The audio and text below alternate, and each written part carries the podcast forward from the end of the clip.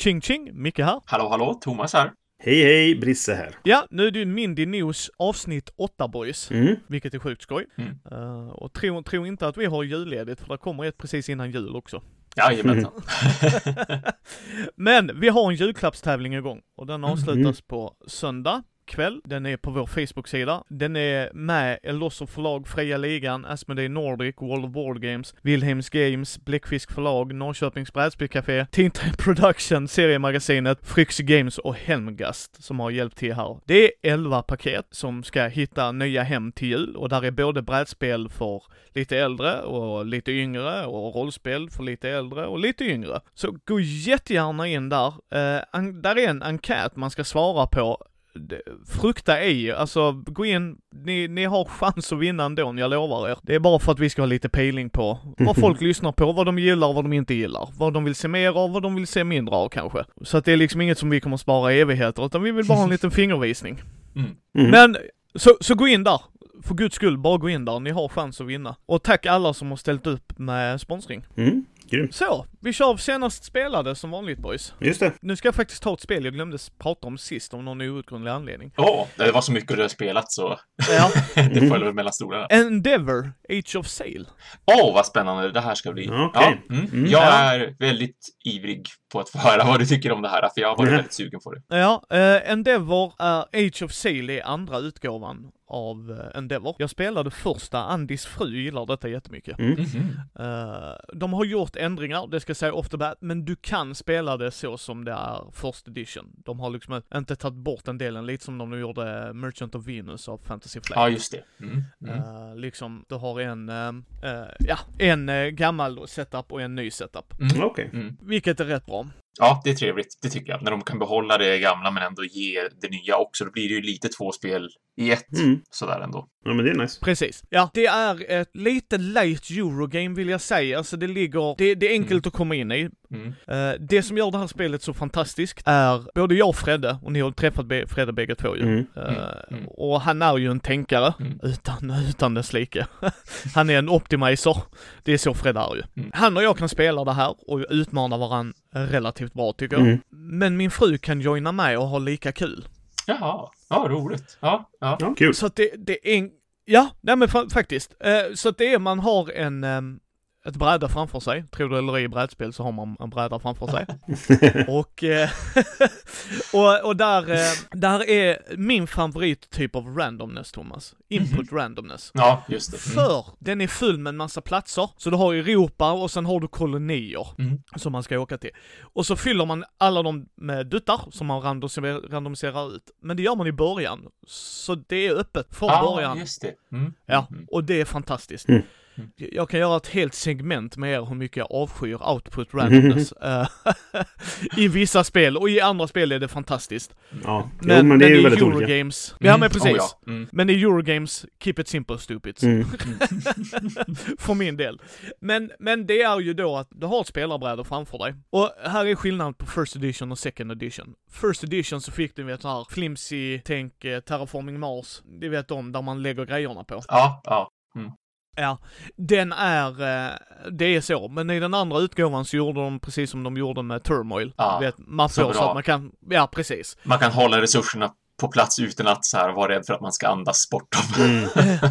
Precis. Mm. För, för du har var, varje, var, på varje bräda så har du, förutom där du lägger dina byggnader, Mm. så har du eh, liksom, vad är det nu, fem, sex olika resurser. Mm. Så att du har, Mm. vad är det, tegel, sköld och sen är där eh, pengar och sen var det någonting, det står helt still i huvudet nu. Men i alla fall man flyttar upp dem på mätaren nämligen. Mm. Och de har en brytpunkt vilket gör att när du flyttar upp tegel och går upp efter typ fjärde teglet du får så har du två tegel. Så då kan du bygga en tvåbyggnad. Ja. Eh, liksom så du går längre upp där. Och samma sak med sköldarna, det gör att du kan ha mer kort där nere för att man samlar på sig kort också. Kan du ha det där nere. Sen har Mm. du, eh, pengarna gör att du får, just en kruka är den sista. För krukan gör att du får gubbar, pengarna gör att du betalar tillbaks för att kunna ta tillbaks dina gubbar.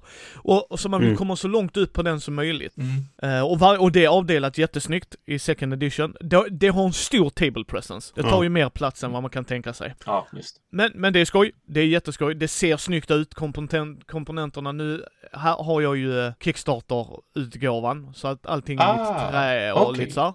Ja, ja. Men det funkar hur bra som helst ändå kan jag säga. Alltså, Ja. eh, ni, ni, ni som lyssnar väldigt mycket på Mindy förstår att Micke är Eurogamer. Så länge mekanikerna håller ja. så kan jag Mm. putta runt en papperslapp. Mm. Ja, Jag uppskattar bra komponenter, Mm. det är inte det. Nej. Men det är inte det superviktigaste. mm, mm.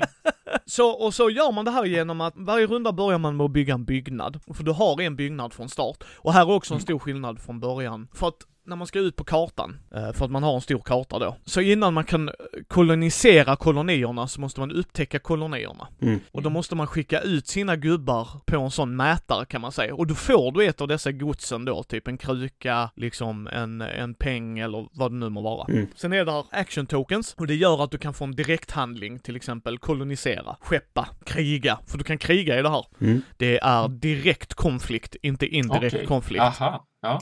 Men det är samma kostnad alltid. Så har Thomas ett område och jag vill ta det, så kommer det kosta mig två gubbar. Mm. En för att ta och markera mig på kartan och en får jag offra för att, Ja, för ja, kriget, jag tog ut liksom. till Thomas. Ja. Ja. Och din försvinner också Thomas, det är inte att den går Ja, tillbaks just till Nej. ditt spelarbräde, utan den försvinner. Mm. Men det är också rätt synligt, allting här är öppna poäng, så att när jag gör det så liksom, jag personligen blir inte arg för att det är så uppenbart vad du vill göra. Jaha, om du tar det istället får du sex poäng. Mm. Huh, undrar varför Thomas tar det istället. och sen då när man har koloniserat, eller upptäckt kolonin så att säga, så får man ett guvernörskort och de gör allt från du får två tegel eller du får, alltså man får de här värdena. Mm. Och poäng, de kan också ha poäng. Mm. Så varje runda börjar man med att bygga en byggnad. Det är ju det man gör liksom. Mm. Och så har man då ett tegel från början. Alla börjar med ett tegel liksom och tre gubbar man får och lite så här. Det är standard. Eh, sen börjar man bygga en byggnad och då går man i turordning och där är inte alla byggnader för alla spelare. Så det måste man komma ihåg. Det är inte så det funkar utan är vi fem spelare så kanske bara tre av oss får en specifik Ja, byggnad. det. så det gäller att Mm. tajma in det lite och Mm. hur man vill komma i positioneringen och det. Mm. Vilket är rätt nice, för de gjorde en skillnad från första utgåvan Mm. så kunde du inte börja med att skeppa, utan din startbyggnad var att du kunde kolonisera Europa. Alltså du går ut och gör din karta liksom där på Europa. Men nu har du valet att göra det, och det gör man också i turordning. Så börjar Thomas, så säger han att nej men jag vill skeppa. Mm. Mm. Så säger Brisse, jag vill också skeppa. Ja, och så tänker jag, men de två kommer att åka rundor med båtar ju. Då kan jag lika bra kolonisera Europa och få en massa poäng ju. Så jag väljer att kolonisera. Mm. Det kunde du inte med första, utan då var den fastprintad på spelarbrädet. Ja, nu okej, har du fått valet. Ja. Ja. Så det, det är svinbra. Mm. Det är svinbra. Jag gillar det som fasiken. Och sen så bygger man byggnader och det kan vara liksom skeppa, ta kort. Då är det en sån eh, låda, då tar man kort liksom. Och för att få lov att ta kort måste du ha lika många gubbar som den nivån på kortet du vill ta. Mm. Så vill säga, vill Mm. Thomas ha en tvåa måste han ha två gubbar i området. Mm. Eh, och det kan det vara värt för Thomas, även om Brisse och jag redan upptäckt kolonin och koloniserat där, så kan, så har de en liten ruta, det hade de inte förr för då fick du bara sätta dem lite varstans där. Alltså i det här området så lägger vi in två duttar. Det kan fortfarande vara värt för Brisse att göra det även, liksom, om han inte har varit med från början utan bara jag puttar in två duttar här och sådär. Mm. Och sen är det ju ett eh, action selection spel, liksom alltså att du, du gör dina handlingar. Så att passar Thomas, ja då fortsätter jag och Brisse tills Ja, vi det. inte passar. Mm. Alltså det är Mm, så. mm. Mm. Sen efter då när man har byggt byggnaden ska vi placera ut, nej jag tror man ska hämta hem gubbar då ja. Så har du gjort detta innan då så har man ju placerat ut sina gubbar. Nu ska du ta hem gubbar. Och det är baserat på hur mycket pengar du har. Men du har inte pengar så som vi brukar ha i Eurogames, ni vet grabbar, alltså att jag håller i dem fysiskt. Utan det Mm. är på ditt spelarbräde. Det visar hur många gubbar du får ta tillbaks. Mm. Och sen kommer du få gubbar, nu är jag osäker på om det händer före eller efter eh, när du tar tillbaks gubbarna, men det spelar ingen roll, för i sista fasen så placerar du ut vad du vill göra nämligen. Mm. Mm. Och det är också en rätt grej, bra grej med det här spelet, att man behöver inte, Fred är en optimizer deluxe, han kan också ta väldigt lång tid på sig. Mm.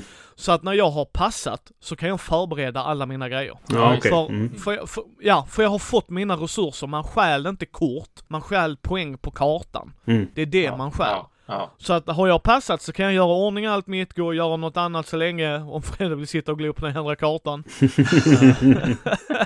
men det gör han inte så ofta i det här spelet. Men jag menar, Ja. där är det liksom att är man många, ja men jag, jag passar först. Det gör inget att du passar först. ja, men då Ta så. ihop. Ja. Ta ihop det du vill ha, det kommer inte påverkas beroende byggnad kanske, Mm. men ta det du kan göra liksom. Mm. Eh, och sen så pågår det i sju rundor vill jag påstå. Och sen, eh, sen är det slut liksom. Mm, Och sen så mm. kollar man vem som har mest poäng. För grejen är på de listorna, varje streck du går över, som vi säger fjärde stenen så får Ja, jag då ja. fyra poäng.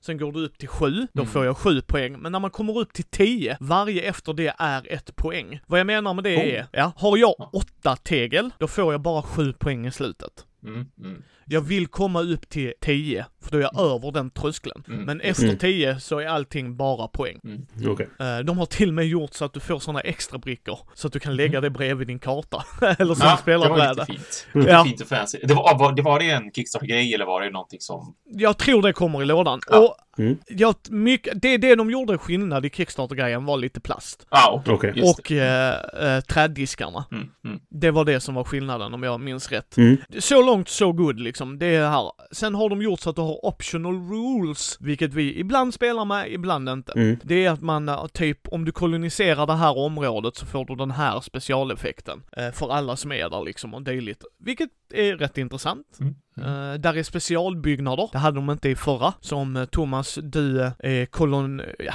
du, du liksom har en massa presence där i eh, ett område, en koloni. Mm. Då kan du istället för att ta en vanlig byggnad, ta den byggnaden om du har det som krävs för. Mm. Mm. Jag tror det är sex Mm. presence. Och då kan du bara ta men jag tar den här byggnaden. Och de... Är lite Ja. fräcka, eller? ja, det är de. För de gör eh, specialhandlingar, eller Ja, alltså, och just. du kan sikta in det. Allting är jätteöppet. För de här kortlekarna får du alltid kolla igenom. Ja. Du får kolla, om jag vill gå, om, om Brisse nu tar nummer ett här. Vill jag ha tvåan? Är det lönt för mig? Ja, ja. ja, Ta upp det. kortleken, tittar. Ja det är Mm. det, skitbra, sätta ner den. Mm. Allting är synligt, allting är nice. öppet. Mm. Så att det är liksom ingen dold information, ingenting sånt alls. Det är super, super, super Okej. nice. Jag gillar Mm. det som fasiken. Mm. Så att ja, Mm. det kan jag säga är ett, av- ett av mina favoritspel och jag är så glad att jag kom in på den eh, kickstarten här. Mm. En annan grej, och det här ska de ha props för. De har i varje spelarfärg så har du din egen startsetup. Så du har Ah. dina markörer för eh, dina fyra eh, sådana platser på ditt spelarbräde. Mm. Du har dina fyra kuber om du inte har deluxe-utgåvan. Och sen har du alla dina spelarpjäser. Och sen har du din sköld, det är när man kör med expansion, den modulen där kan man väl säga. Mm. Och din startbyggnad. Och allting kommer i en sån insert. Ja, så varje nice. spelare får en sån egen insert. Byggnaderna ligger i en insert. Oh, okej. Så du tar bara ut den ur lådan, så du kan ta bort hela den kistlådan. För den är Mm. typ eh, Twilight Imperium size. Mm.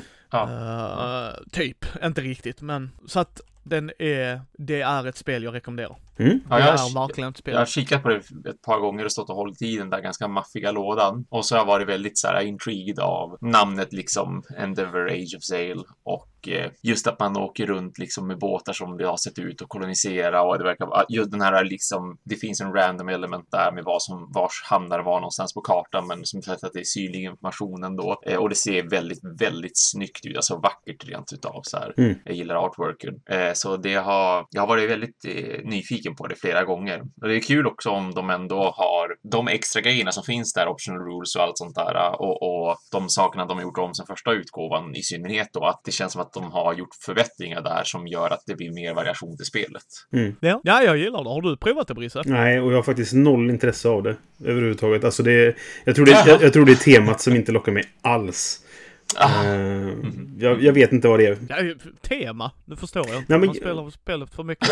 Jo, men för, alltså för mig är det så här att jag, jag, jag dras in i ett spel. Jag intresseras av ett spel av temat. Och sen är det mekaniken som får mig att vilja spela det igen. Om man säger så. Men det behöver ja. nästan handla om någonting som jag tycker är lite intressant. Abstrakta spel har jag svårt för till exempel. Liksom. Just för att Ja, ja. det handlar inte om någonting då. Sådär. Och är det ett, ett tema som inte intresserar mig alls, då, då blir det... Jag, jag drar mig för det. Sen om någon skulle typ så här duka fram det och säga, ska vi testa nu liksom? Absolut. Då kör vi liksom. Men, eh, men det, är, det är inget jag själv kommer skaffa. Och inget jag kommer söka efter att få spela liksom. Var det en inbjudan? Det var det jag hörde, ja precis. om du Ska jag, ska jag eh, alltså sätta mig på tåget ut med en Endeavor och eh, Skulle du göra det så skulle Eh, jag jag- spela jag- med dig, helt klart. Alltså, jag kan förstå vad du menar. Och där kan jag också säga att även om jag är en Eurogamer så hårt i hjärtat, om du tar upp ett Batman-spel, Mm. så skiter jag i om det står Batman-talisman på det. det. Jag kommer att spela det. Och sen som du säger, är mekaniken bra så stannar jag. Ja, men lite så. Mm, Mm. mm. Är inte mekaniken bra så, eh. Ja. Sen kommer jag ändå köpa det och jag kommer ändå sätta det i min hylla och jag kommer ändå Mm. inte öppna det för det kommer Nej, inte stå. Batman där. Ja, precis. Så är det.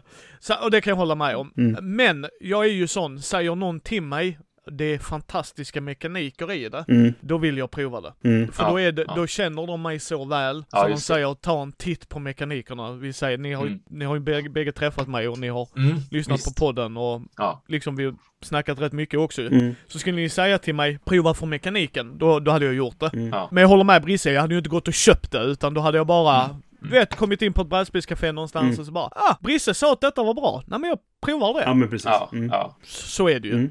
För, för brädspel kostar inte 10 kronor. Nej, men precis. Nej, men precis. Visst. Ja. Och då blir det, hade de kostat 10 kronor hade jag ju bara skifflat igenom. Så, Mm. Ja, precis. men det var mitt senast spelade. Mm. Men eh, Brisse, kör du nästa? Mm, absolut. Ehm, ja, dels, du och jag träffades ju mycket förra helgen. Eller förra helgen, för två Ja. veckor sedan. Ehm, och spelade ett par spel på Drakar och Massariner när man hade sin den här uh, extralivs-eventet. Eh, så då spelade vi Tiny Towns och uh, Azul Stained Glass of Sintra. Oh. Och sen åkte jag ju på en spelhelg. Så jag har ju spelat så sjukt mycket sen sist. Aha. Eh, så att, jag vet inte, ska jag räkna upp alla spelen så får ni välja vilka ni vill att jag ska prata om. För vi, vi, vi sitter här till imorgon ifall jag ska prata om allihop liksom. Vad är det så här, du har spelat ett dussin spel eller? Vad sa du? Är det så att du har spelat typ ett dussin spel? Ja, eller jo, men alltså, så här, jag kan, jag kan Ja, herregud. Jag kan, jag kan, är det något som ni känner att det där lät intressant, prata om det. Eh, vi spelade Point Salad, Ecos the First Continent, Mr. House Adventures in a Box, Curios, Draftosaurus, Trails of Tucana, Offshore, Pappy Winchester, Legendary, Decrypto, Idus Martii, Anim Animocracy, It's a Wonderful World, Sanctum, D-Crew, Traffic Jam och Razzia. Åh gud. Skicka den listan till mig. så jag kan skriva in den i Ja. show notesen. Ja, absolut. Mystery House Box Thingamabob Doohickey. Mm. Mr. Ja, House? Adventures in a Box. Det är ju typ ett eh, advent, eller så här escape room-spel kan man säga. Eh, men du använder lådan. Så att den, lådan är liksom, eh, själva omslaget är så här, du stoppar lådan i liksom. Eh, och lådan består egentligen av att det, men det är ett, ett rutnät som är 5 gånger 5 eller 6 gånger 6 tror jag det är. Eh, och så är det liksom fack på ovansidan där du stoppar kort i. Så du öppnar en kortlek till, ja men nu ska du spela det här Eh, det finns två scenarion med liksom i lådan. Och då stoppar, visar han, stoppa korten här. Det är så här A1. Då ska det stoppas i det här hörnet och så vidare. Och så stoppar du i kort överallt. Och när du är färdig så sticker, det ser, liksom, tittar du runt sidorna på lådan så är det bara massa väggar. Eller det, du- det du ser på utsidan av huset eller labyrinten eller vad det kan vara. Va? Eh, och sen är det en app kopplad till det. så, så fort du, du börjar spela så har du så här, ja men nu är det en timmes nedräkning. Sen kan man fortsätta spela men då får du liksom minuspoäng då för appen räknar ihop hur bra du gjorde i slutet. Så. Just det. Eh, och sen så fort du typ, ja, men jag, jag ser någonting på eh, B3 här till exempel. Och då kan jag knappa in liksom, ja, men jag vill stå på B3 och så kan jag välja vad jag ser. Och då är det bara en lista på alla saker som finns i spelet. Och så ja men jag kanske ser en fladdermus där. Tycker jag, ja, bat. Och då säger han, ja du ser det. Och så får man en liten beskrivande text då. Eh, som säger vad, du, vad det är. Och är det något föremål man hittar så får man ta upp det ur en lek. Och är det, eh, ibland så kan det då leda till att du får öppna en vägg till exempel. Om man, jag löste en gåta som gjorde att jag får öppna en vägg och då tar man bort liksom, korten så här. Ah, så kan du se längre in Ja. i huset. Eller i, i lådan då liksom. Mm. Och, sen, ja, men, och sen är det pussel då som du måste lösa. Alltså olika gåtor och sådana här saker. Och vi gillar det inte. Klimaxet. Ja, men så Antiklimax. här, det, Ja. Vad ska man säga? Det, alltså, det, det, har vissa problem med bara liksom det estetiska sådär. För att eh, det är väldigt mörkt. Så fort, i och med att du stoppar saker i det här och så, det, så tittar du från sidan och ska du se liksom halvvägs in, in i en spellåda. Så är det väldigt mörkt där. Så man, alla fick ju sitta med små ficklampor och försöka lysa så här. Och så ska man försöka se någonting och, och kunna klira ut ledtrådar och sånt då va. Eh, Ja. Och sen var inte lösningarna särskilt logiska. Och så var en del av gåtorna var så här, vi hade ändå en kille som är mattelärare med oss. Och han fick liksom, okej, det här är, nu får vi räkna lite grann här, tar du den liksom? Eh, och så satt han och räknade och sa, ja men så här borde det vara. Och det, alltså, nu vet jag inte, det, jag kanske bara är dålig på matte, men det var ändå på något sätt på en nivå som jag känner att det här är ganska svårt. Eh, Ja, För ja. att vara så. Och sen dessutom då är inte lösningarna för oss då särskilt logiska alltid. Och sen är det italienarna som är ute och det finns en viss språkförbistring i det hela. Eh, det första meningen som är, det påverkar inte hur spelet funkar, men det sätter lite prägen på det så här. Eh, det börjar med att, att, eller det scenariot jag spelar nu som jag inte kommer ihåg vad det heter, men det börjar med att en, en rädd flicka springer fram till en. Så det ska ju stå då liksom A scare, scared girl runs up to you and starts talking, eller vad det nu var. Men det står A scary girl. Vi bara, va? Jaha. Är hon, är hon läskig? liksom så här. Och, det är lite skillnad. Ja, men det är ju det. Det, det är väldigt liten liksom, textskillnad stavningsmässigt sådär. Men det, det är väldigt stor skillnad i betydelse. Eh, Eh, ja, väldigt, väldigt. Framförallt i ett sånt här pusselspel. Ja, men precis liksom så. det, Nu, nu spelar just inte det här någon roll då, men det satte lite prägen och det var flera gånger som... Alltså det gjorde också att vi ibland tvivlade på, menar de så här eller så här nu? Och så fick man liksom tolka gåtan på ett sätt som inte bara berodde på språkbruk liksom. Och det kändes lite dumt. Ja. Ehm, så Ja, det ja. tog, vi, ja, vi tog en och en halv timme tror jag, drygt. 1.45 eller sånt där att spela. Och eh, då var vi liksom så här, ja, ska vi spela nästa säsong? Eller bara, nej. det ska vi inte göra. Synd verkligen, Ja. för det, alltså, det är ju jättekul idé, Mm. det är det ju. Jättekul Det är bara synd om utförandet inte är så himla bra. Jag sitter och tittar på bilder på Board Game Geek Mm. och det är ju det är ju coolt tänkt liksom just med att lådan är det här typ huset slash rummet eh, som, man, som man ska utforska. Mm. Och så ser jag en bild på, någon har tagit en bild genom då liksom ett av de här fönstren så att säga, så man ser rakt in i huset. Och så är det en, den enda kommentaren som någon har skrivit är den här bilden måste vara tagen med en 10 000 watts lampa för det är omöjligt att man kan se så där bra i den här lådan. Ja, ja. Nej, För den är jätteupplyst verkligen också. Nu, nu tror jag att jag hörde någonting om att det är Cranio Creation som gjort det. De, det var snack om redan när jag fick det här spelet i, i Tyskland att de skulle göra en andra tryckning med ljusare. Jaha. Så att det, de, de har i alla Aha. fall jobbat på grejen. Och där nere Ja, så skönt. sålde de små ficklampor. Som var liksom Jaha, gjorda för okej. spelet mer eller mindre. Eh, men det Ja, kostar ju extra. mm. Så att det var ingen som ingick i spelet. Ja, just det. Ja, Mm. nej. Det är, en, det är en rar och fin liten idé, speciellt Mm. om det hade varit inkluderat för att man ska känna lite mer den här att vi går runt i huset och söker med ficklampa. Ja, men precis. Då, då hade jag tyckt att det var en kul grej, men när det liksom säljs som ett extra litet roligt och fint tillbehör, men samtidigt så behöver man egentligen Ja, ha det, det- då tycker jag att det är mm. lite synd. Nej, så alla, vi satt ju med, med mo- mobillampor liksom och löste in i, i huset sådär. Så nej, det, det Ja. inte. Det kan säkert vara jätteroligt för andra, men sammantaget så blev det för mycket strul, kände vi. Så det, det lockades inte. jag ska erkänna att jag inte gillar pusselspel så mycket. Eh, det kan vara kul med rätt människor. Mm.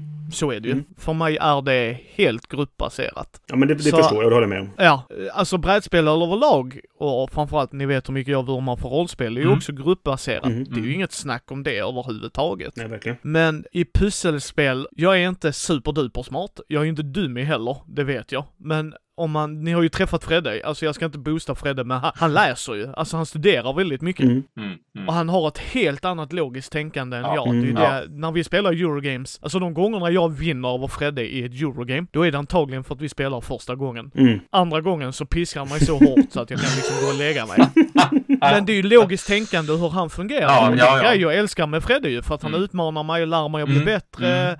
Du vet, frågar och han ställer bra frågor. Varför tänkte du så? Mm, och- mm. Och vissa, vissa kan ju nog uppleva det som att Fredde är elitistisk, men det är ju inte det han är. Nej. För jag vet att Fredde pratar ju med mig som individ, så att Mm. vi pratar ju spel, så som vi pratar spel här. Mm. Mm, mm. Och då blir pusselspel för mig så sjukt dåligt om de antingen gör det för enkelt Mm. eller för svårt. Ja, Mm. jo men visst. Ja. För, för jag vill ju inte sitta där och känna mig dum. Även Nej, om jag vet precis. om att, Mm. att det inte är det jag är. Förstår ni hur jag tänker Ja, liksom? Ja, ja. Mm, mm. Alltså bara, Mm. jag tillför ju inget. Jag kan ju bara sätta mig i vardagsrummet och spela spel Mm. på tvn och så får Mm. Fredde göra pusslet själv. Mm, Så vad är grejen va? Nej. Och vi körde ju den första Exit. Mm. Fredde och jag tyckte det var en jäkligt, nu är vi där, coolt utförande. Och jag förstår varför det är populärt, Mm. men det lockar inte mig. Nej. Mm. Nej, men absolut. Jag förstår det. Liksom för att vi, vi satt där och du vet såhär, och nu ska vi helt plötsligt klippa. Och så var det den här lösningen. Mm. Så man bara, "J- jaha, okej.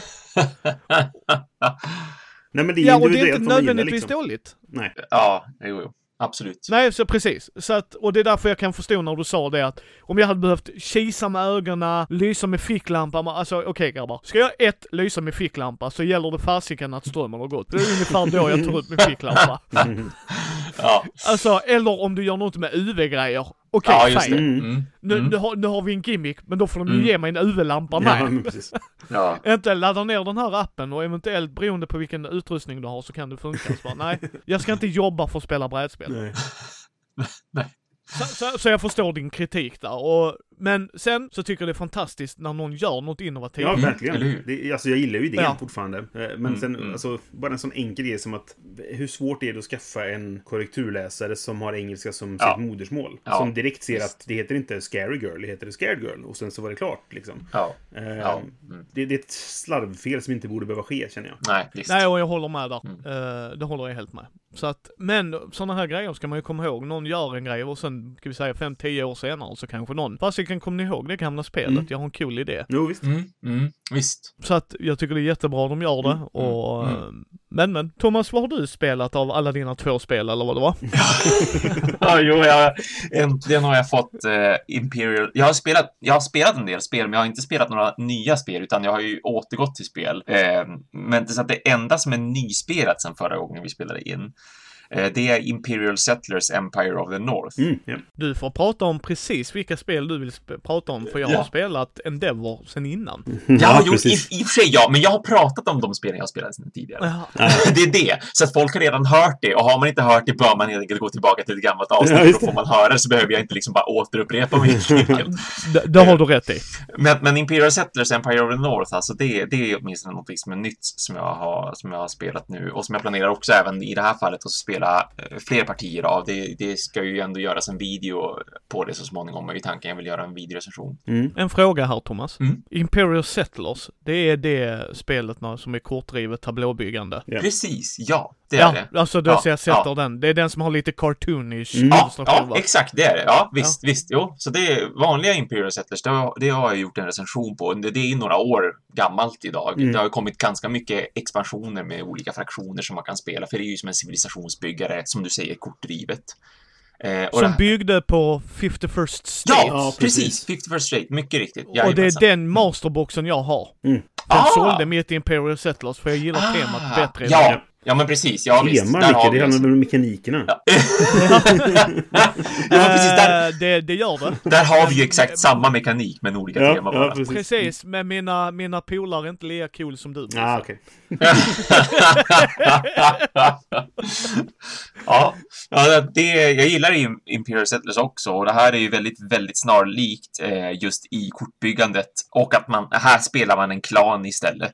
Eh, det finns tre olika fraktioner och det finns totalt sex stycken klaner för det är två, två eh, klaner per fraktion som går att spela.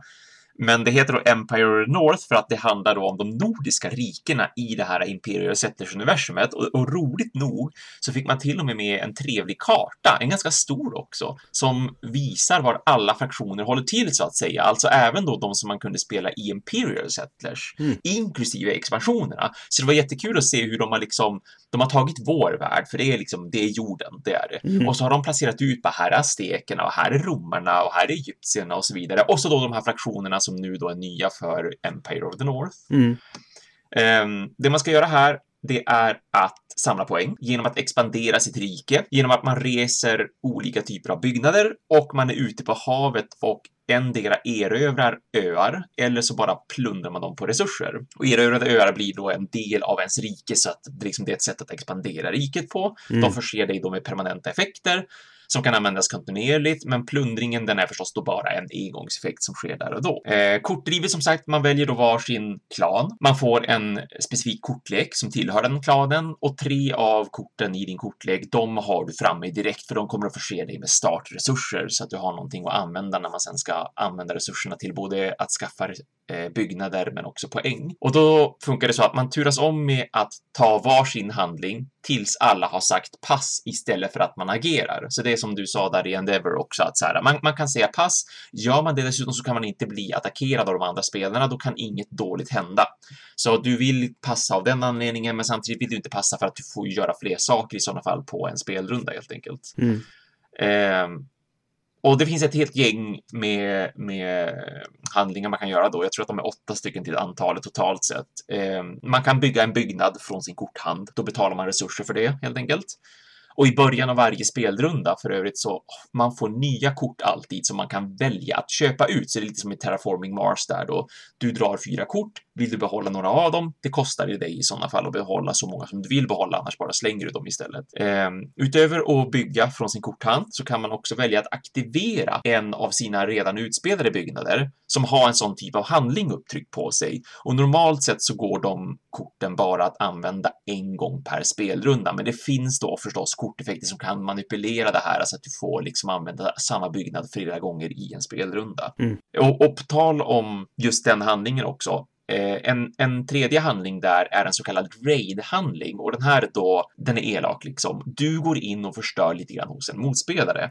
Då förbrukar man helt enkelt en av deras byggnader så att den inte kan användas den här spelrundan. Det är inte mer än så. Det är inte farligare än så. Vi kan inte slå på varandra. Man kan inte stjäla resurser av varandra, utan man kan bara haha, nu liksom tappar jag ditt kort här borta. Så du kan inte använda den här byggnaden som du kanske hade tänkt att använda som en av dina handlingar. Haha, chi fick du. Nu är den tappad liksom resten av den här spelrundan. Ja, men den förstörs liksom inte. Nej, precis. Nej. Till skillnad från Imperial Settlers. För mm. Imperial Settlers hade ju en sån här race-handling istället. Och då var det att man brände ju ner en byggnad. Och då fick du någonting för det, men motspelaren som du brände ner byggnaden för fick också lite som ett plåster på såren att ja, några av resurserna gick ändå att rädda liksom. Mm. Men här har man inte det längre, utan det är bara du får inte använda byggnaden just nu, men den kommer att bli upplåst så småningom. Eh, och just de här tre handlingarna då, att man antingen bygger ett kort från sin hand eller att man så kallad raidar en spelare eh, eller att man aktiverar en av sina utspelade byggnader. Det kan man liksom verkligen göra oändligt många gånger Eh, bortsett från att man kanske måste betala en resurs för att göra det då, eller betala flera resurser för det. Men en intressant grej här som är helt nytt för just eh, Empires of the North, som de inte hade i Imperial Settlers, det är att det finns ett handlingshjul som ligger framme på bordsytan där de övriga handlingarna är knutna till. Och på det här hjulet då kan man placera en av sina två handlingsmarkörer för att då på så vis få utföra ett av de fem handlingar som är upptryckta på det här hjulet. Eller hjul och hjul, men ja, men det är som en cirkel helt enkelt. Man bygger ihop en liten cirkel med pappbitar och så står det då upptryckt vad det finns för handlingar där. Ehm, och de handlingarna, de fem handlingarna som hjulet har, eller som den här cirkeln har, ehm, det är att man kan spela ut byggnadskort gratis från sin hand. Man behöver inte betala resurser. Man kan dra ett kort till sin hand från sin kortlek. Det går att motta resurser från särskilda byggnadskort som kallas för farmer, som man då har byggt sedan tidigare. Man kan förbereda ett fartyg som senare kommer att åka iväg då på antingen plundring eller erövring. Och slutligen går det att få tag på nya arbetare och arbetarna är också som en slags resurs för att man ska kunna bygga vissa kort eller använda vissa byggnadskort. Ehm, men också när man köper nya kort till sin hand. Men de här arbetena, de är liksom en resurs som ständigt återvänder till dig i varje spelrunda, till skillnad från så här, trä och sten och så vidare. De slänger man ju när man använder dem. Men, men arbetare kommer alltid tillbaka, de förnyas liksom varje, varje spelrunda, för de är ju arbetare, det är bara att de blir trötta och så sedan kommer de tillbaka och är utvilade i sådana fall. Så man, man turas om med att göra det här. Spelarna turas om med att ta så många av de här handlingarna som man kan och som man vill tills man då istället säger pass helt enkelt. Och när alla väl har passat, då går man in i en expeditionsfas. Den avhandlar alla utsända båtar, för det är ju då en av de här handlingarna som finns på det här handlingshjulet, att man som sagt förbereder en av sina båtar. Den ska åka ut på plundringståg eller erövring beroende på då vad man vill göra för någonting. Eh, och då åker man till olika öar som representeras av spelkort som man har slumpat fram så folk får se att ja, men det finns de här öarna tillgängliga, det är hit vi kan åka just nu. Och de beskriver då de här spelkorten eh, beskriver då vad får man för resurser av att plundra en ö? Eller vilken långvarig effekt kan ön tillföra ditt rike om det är så att du erövrar den istället, det vill säga du plockar på dig kortet och placerar det bland alla dina andra utspelade kort. Men för att kunna få erövra en ö, då måste man ha placerat en raid-markör på sin båt när den skickades ut. Så raid-markörerna har alltså två stycken liksom, användningsområden. Det är dels för att erövra en ö, men du kan också använda den för att sabotera för en annan spelare. Som sagt, den här raid-handlingen där du liksom tappar någons byggnadskort. Och när alla spelare då sen eh, som hade utsända båtar har gjort sitt, då sker helt enkelt bara en jättetypisk uppställningsfas markörerna ska tillbaks till sina respektive spelare. Aktiverade kort kan användas på nytt. Eh, man ersätter de här öarna som har blivit liksom erövrade och plundrade. Det kommer nya sådana öar som man får se om man har att välja inför nästa spelrunda. Och så går den här första spelarmarkören som också finns till nästa spelare i Medsols ordning. Och sen börjar man bara på en ny spelrunda. Man, man får köpa kort i sin hand, man får utföra handlingar och så vidare. När någon spelare väl uppnår 25 poäng, då spelar man färdigt den rundan. Och sen kollar man då vem har fått ihop flest poäng och då kan man såklart även tillgodoräkna sig extra poäng för resurser som man inte har spenderat vid det tillfället. Är detta ett standalone eller behöver du ha första? Nej, visst, det är ett standalone. Helt och hållet, verkligen. Det är så att det är som en egen stor grundbox. Men kan man blanda dem? Nej, inte som jag har sett och förstått det, Jag för att i och med det, att handlingarna är så olika, alltså det det ser så annorlunda ut. Det Visst, det ser väldigt lika ut, men det är fortfarande väldigt annorlunda rent spelmekaniskt. Till exempel med den här äh, race-handlingen som de hade då i vanliga Imperial Settlers, att här finns inte den och då ser ju även, eh, vad heter det, designen ut, olika ut på korten och de har olika symboler och sådär. Så att tyvärr, det hade ju varit en jättekul och fräck grej om det hade gått att blanda dem, men nu är det liksom två separata spel och jag antar att de då kommer att släppa specifika expansioner nu även då för Empires of the North beroende på ifall de nu har mer planer för det. Men jag misstänker det för det finns lite extra utrymme i lådan också som, som är väldigt bra gjord för övrigt med hur man har delat upp kort och markörer och sådär. Jag tror första expansionen redan släppt. Ja, Eh, just det, det kan säkert jag, vara jag, så. tror det. Jag tror de släppte den på uh, Spiel samtidigt som... Uh, Ja, just det. Jaha, jag tror det. Just det. Ja, men det är kul att, den, att de eh, snabbt utökar spelet, Mm. tycker jag absolut. Sen kommer det säkert komma någon sån här crossover-expansion sen där du kan spela Ja. dem med varandra ifall du vill det liksom. Ja, Med, ja. med regler för hur man bygger över då. Ja, hur man kommer, ja, Ja. precis hur man kombinerar dem. Det skulle vara jätteroligt tycker jag Mm. absolut om de, om de kunde göra det. Ja, jag tycker att det, det här var supertrevligt. Det är fortfarande lika charmigt illustrerat, för jag tycker verkligen om hur Imperial Settlers ser ut med den här lite cartoony-aktiga eh, stilen på sig. Det, det tog lite väl lång tid kan jag tycka nu när vi speltestade den här första omgången. Vi var tre personer, för vi satt i drygt två timmar, kanske två och en halv nästan rent utav. Och även om, alltså tiden gick absolut fort, det var inte så att vi hade tråkigt när vi spelade och tyckte att oj vad klockan är mycket redan.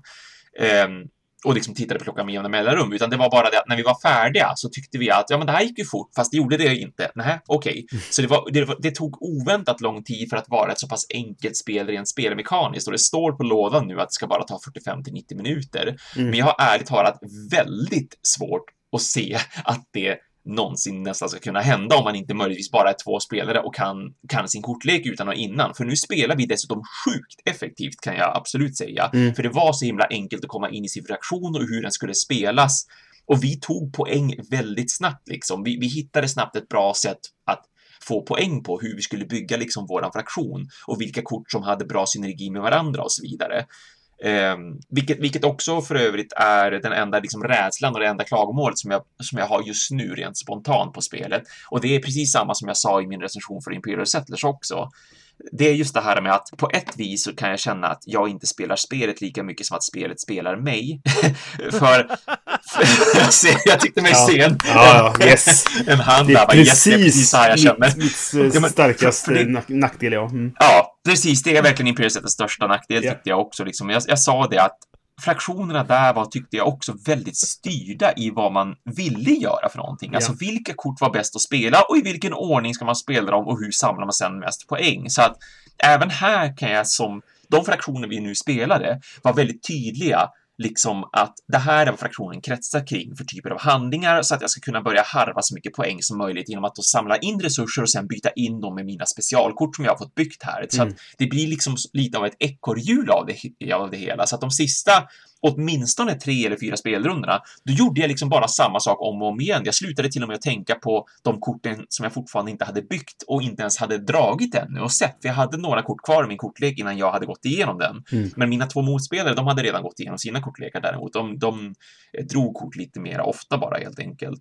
Mm. Men jag kände liksom där då att ja, men det är så här jag ska göra förmodligen. Det är det här jag kommer att få mest poäng på. Så då bara satt jag och harvade det och det var väldigt, väldigt jämnt också i slutet. Det var, det var liksom en som vann då med sin poäng och så sedan var tvåan två poäng bakom och så var jag tre poäng bakom eller om det var möjligtvis fyra rent utav. Mm. Eh, så att det känns, därför känns det positivt också om de då redan har släppt en expansion. Mm. För det var det jag vill minnas jag sa i Imperial Settlers recension-videon också, att jag ser fram emot att de släpper kortexpansioner så att jag kan faktiskt bygga min fraktion. För nu, nu är den så färdigbyggd så att det, det går liksom inte att göra det här, nej men jag väljer att spela på det här viset nu och nästa gång då ska jag testa den här strategin. Nej, Mm. det finns en strategi.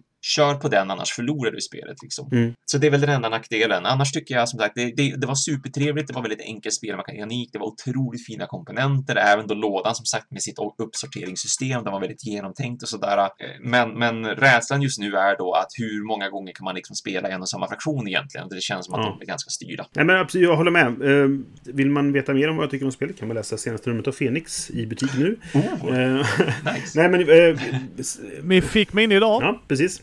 Eh, nej, men, så, mitt största problem var nog det att jag hade väldigt roligt när jag spelade spelet. För att då, Mm. jag tycker det är kul att upptäcka det här. Hur funkar den här leken och hur, hur ska jag Ja, spela den ja. här? Det tycker jag är jättekul. Visst. Men när jag gjort det, då är det som du säger lite grann att spelar jag spelet nu eller spelar jag bara så som de har tänkt att den här ska funka? Ja, Och gör jag bara, går jag liksom bara igenom the motions så här, ja, nu är jag detta, sen är jag detta, sen är jag detta. Och det är, det är lite lustigt för att det var precis det problemet jag hade med Cry Havoc. Som är ändå av, Ja. inte av samma designer men från samma utgivare. Ja. Eh, där jag tyckte att så här, för att vinna här så måste jag spela optimalt. Och då måste jag göra Ja. precis så här. Och då gör jag bara precis så som designern har tänkt att jag ska göra. Och spelar jag verkligen då? Eller är det liksom bara, följer jag bara manualen? Ja, precis, Ikea-manualen så här, först detta och sen detta och sen Ja. detta och sen detta. Och Ja. jag, jag vet inte om det blir så. Jag skrev det i recensionen så att jag, det, jag kanske blåser upp det här problemet så det blir för stort liksom. Men, Mm. men jag, jag kände att det här skulle kunna ske. Och då blir jag inte så sugen på att spela mer liksom. nej. Nej, men visst. Jag, ja, jag, jag, skulle, jag skulle vilja se de andra fraktionerna därför att Mm. Eh, de är intressanta liksom och det är kul att få se vad har de för kort och sådär. Och Mm. speciellt när de hette så roliga saker, allt man kunde bygga också. Det, var så, det, är så fantastiska illustrationer till varje kort och varje liksom unikt kort. Och, så att det var väldigt kul att se nu när vi hade tre va- varsin fraktion, tre olika fraktioner Mm. eh, och tre olika klaner liksom och få se vad döljer sig i just din kortlek. Ja, Men, precis. men ja, rädslan finns som sagt just nu då över att ja, men när jag väl har sett det så har jag sett det och när jag har spelat så vet jag hur den spelar sig också. Mm, jo men exakt. Det är ju ett problem. Mm. Mm. Tycker jag Ja. också. Jag håller med er. Jag har spelat Imperial Settler för länge sedan. Mm. Och 51st States är kvar i min samling just för att jag tycker mekanikerna är bra och sådär. Men jag har aldrig reflekterat över det så. Men det var också som sagt, jag tror inte jag har spelat 51st States på tre år. Mm. Mm. Så jag, må- jag vill gärna ta ut det med Fredde, för jag tror inte han har spelat det heller. Mm. Det är Ja. jäkligt intressant. Och jag håller med, då blir det lite så här. Ska jag spela efter en manual? Det jag gillar med brädspel är ju att jag får prova olika Mm. taktiker. Exakt, exakt. Mm. Oavsett hur dålig jag ändå var. Jo, nej men precis. Ja, Det, det spelar ingen roll. jag- Man kan förlora, men Nej. jag fick testa på saker i alla fall. Ja, precis, ja, nu ska jag ta den här grejen. Ja, Du kommer ja. förlora. Mm. Ja, ja, men Ja. jag kan ta grejen va? Ja. Ja, det kanske... Åh, jag vann! Jag tog grejen! Ja. ja, precis. Ja. Eller hur? Eh, Ja, men jag ska, jag ska dels ge det några fler spelomgångar och chanser. Mm. Bara för att se då om det fortsätter att utvecklas åt det hållet. Men jag ska även testa, det finns ju ett solitärläge i det här. Så det är klart jag måste spela det. Men, men också, det ser- Micke bara typ backar från stolen ser jag i kameran. Men de bara, nej, nej, nu är det Thomas och hans vänner inom citationstecken. Men det som var kul här ändå, det var att de hade gjort den här lite, typ, till exempel Robinson Crusoe-grejen, att det var olika scenarion. Ja, Så att du hade ett Ja. scenario där du skulle uppnå den här poängsumman och du hade de här eh, sakerna som var i vägen för dig. Liksom att det här händer, de här eh, slumpelementen eller styrda elementen eller vad det nu är för någonting. Och så sen har vi det här scenariot som heter så här och då har du det här temat och det temat har vi fångat på det här viset med den här slumptalstabellen där det händer grejer ditten och datten. Mm. Så det fanns fem eller om det var sex olika scenarior. Man skulle uppnå en viss poängsumma och det fanns ett visst sätt att spela det på, liksom att spelet, spelet hade någonting mer till sig än att man bara la kort som det verkade då och spelade patiens lite grann. Ja. Så att jag ska testa åtminstone två scenarier och jämställa dem, äh, ställa dem mot varandra och se eh, hu- hur funkar det då? Blir det en helt annan typ av spel eller blir Mm. det då att om jag har spelat det här spelet, säg fem partier på med flera vänner liksom, kan jag då exakt direkt bara, okej, det här scenariot, ja, men då väljer jag den här fraktionen och så spelar jag på det här viset för då kommer jag upp i de här poängen och så behöver jag inte bry mig om vad det är för typ av hinder som spelet försöker slänga i vägen för mig. Ja, just det. Ja, det Du får se. ser vi fram emot eh, videon faktiskt. Ja, visst. Mm. Jag kommer även lyssna när du raljerar om Ja, solospelet. för det kommer jag göra. Det kommer, ja, och det kommer du göra här också. Ja, så ja. att det är Oh, ja. Eh, jag väntar bara på bilderna med dig och alla dina vänner Thomas. Ja visst, ja det. visst. Ha- Hashtaggen är på gång. Jag spelade Victoriana. Mhm. Har ni hört talas om det? Nej, nu får jag nästan googla faktiskt. Nej, nej men samma här. Mm. Victoriana är en Kickstarter på ett co-op i typ-ish steampunk. Oho. Fast inte riktigt kanske, det är mer eh, Penny Dreadful-serierna. Alltså förstår ni liksom eh, Sherlock Holmes, Dr Jekyll och Mr Hyde, Van Mm. Helsing, Dracula, alltså du vet här Nice. typ. Ja, Mm. Eh, det är ett co-op. och ett solospel. Fortsätt. Ja. Snälla Thomas, åk ner här, umgås med mig, sätt dig Ja, och spela solo. jag jag kommer till dig det. spelet och så sen går jag in på ett hotellrum och bara jag ska spela det solo. Eh, detta var nog ett av de bästa co-op-spel jag har spelat i mitt liv. Mhm. Va, jaså? Oj vad roligt att Men, höra. här är kaviatet. Det här är ett Eurogame co-op, Ah. Mm. typ, kan man säga. Mm. Mm. Och det är bara mekaniker. Temat är där. Mm. Men du får verkligen forsa in det. Okej. Ja. Du får okej. läsa på Mm. korten, du får titta. Mm. De, de har coola, för grejen är, du kommer att spela olika scenarier, typ kan man väl säga. Så du har ett uppdrag du ska göra. Mm. Det är så. Inte ett scenario, du har ett uppdrag du ska göra. Du har en bad guy och du har olika högar med ledtrådar och sådär och det kan hända lite saker. Så spelar man varsin karaktär. Sherlock Holmes, Dr Jekyll och Mr Hyde, Oh. Mm. Alan Quatermain. Jag, skulle, jag, jag satt och kollade på Fan. bilder här. Det känns ju väldigt League of Extraordinary Gentlemen. Yes! Mm. Det var precis. Captain Nemo. Mm. Mm. Eh, och yes, och de har quotes. Vissa var bättre än andra. Sherlock Holmes hade en av de mest tråkigaste quotesen i mitt liv. Eh, men det är ju oftast för att de som är mest kända från honom är ju inte några som är skrivna av Connery Doyle ändå. Mm. Eh, men skitsamma. Uh, så, så det är liksom temat och sen så ska man då jaga en skurk. Så har man då olika setups, olika scenario-ish kan man säga. Det var Fredde som läste reglerna. Reglerna var rätt intens. För det är så mycket rörliga delar här. Mm. Mm. Och det får man ta för det var där. Gillar man inte pill, det här kommer nog inte vara en grej för dig. Men för du har en klocka på ditt spelbräde, eller på brädet, där eh, när den går varje heltimme så händer där en grej. Mm. Så ledtrådarna kan försvinna också. Åh, Ja, vad okej. kul. Mm. Mm. Ja, för när du slår en tärning, du slår tre tärningar när du får en ny ledtråd. Var den hamnar, eh, sen var det någonting mer, jag kommer inte ihåg, det hade någonting med färg att göra tror jag. Och sen hur den är placerad enligt klockan. Mm. Så då visar en tärning liksom, är den upp, eh, då är det liksom 12. När den är vid 12 så, så försvinner den liksom, den går ett helvarv då. Och liksom är den så, för när den kommer ut till 12 kommer den försvinna då liksom. Och så, så att då har du ett helt varv på dig liksom, för då börjar den så och sen går den liksom ett helt varv. Men du kan börja kvart i 12, ja då har du bara Ja, en runda på Mm. dig och hitta det. Liksom. Eh, och och alla, alla hjältar har en specialförmåga och du kan göra olika grejer. Jag ska, alltså det här är så rörigt så jag kommer inte ens kunna gå in på det djupet som Thomas gör. Så det är bättre att jag skickar Thomas kopian så han får göra en Ja, recension på det. Solo. Eh, solo. Ja, det är helt okej. För, Ja, för det är ju ja. det som är grejen med co-op. Ja. Alltså he- Ja, helt visst, ärligt. absolut. För du, det kan du köra Ja. solo. Mm. Men det gjorde det jäkligt intressant. För helt plötsligt så måste jag, Brisse, Brisse, du måste gå dit. Du måste gå dit. Vi måste se vad den här ledtråden är. Mm. Den, man ska också komma ihåg, du står inte och faller på varje ledtråd. För en ledtråd kan vara en skurk, har en henchman som dyker Mm. upp. Oh, något spännande händer. Det kan vara ett uppdrag du ska lösa, då betalar man in olika duttar. Mm. För du samlar på dig duttar och så betalar man in dem för att lösa det och då behåller du kortet eller så gör du en annan effekt då. Men det kan också vara en ally. Så helt plötsligt så, vi hittade Dr. John Watson, Ja. jag spelade Sherlock Holmes. Mm. Så helt plötsligt dök han upp och så kunde vi springa med honom så kunde han hjälpa oss att läka oss gjorde han, för han är ju en doktor den lille Mm. fjanten av någon anledning. Eh, men det, det gjorde det kul. Mm. Och, och artworken, om ni har tittat på bilderna, Mm. den är ju i extra, Extraordinary Gentleman-stilen om verkligen. man har läst de albumen. Mm. Eh, och det kan jag rekommendera att Ja, göra, verkligen. de är fantastiska. Ja, eh, filmen, eh, Not so much. Mm. om man tar filmen för vad den är, Mm. så sure. Det, det, det kan jag åtminstone ge den. Men så fort du har ens läst första albumet, eller första serien, Mm. så är det bara nope, Nej. den, den inte ens att se om. Alltså det, det går inte. För de gjorde en väldigt campy och det, och det är ju inte serien. Alltså Mhm. serien är ju Mm. brutal. Ja, ja. Jag menar, hur den osynliga mannen dör, kommer du ihåg det Brisse? Mm. Japp. Mm. han blir våldtagen av eh, Mr Hyde. Äh, Okej. Okej. Alltså den är, Ja. när jag läste den, för jag såg filmen först, man bara wow! Ja. alltså filmen är, det är så här, Eh. popcorn action. Man, som, man, som du säger, man kan ta det för vad det är. Den har en fantastisk ehm, replik med. För att eh, i den som tar med Dorian Gray som en karaktär också ju. Eh, och i, i den här världen så är det ju så att han, han tar ju ingen skada alls. Det är han- den här målningen som tar skada och hela den biten. Så det är någon sån här henchman som står och skjuter på honom. Och det händer ingenting liksom. Och så frågar han "What- What are you?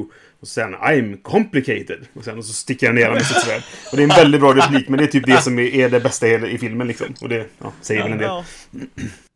Ja. det är typ såhär Alan Quartermain är pundare.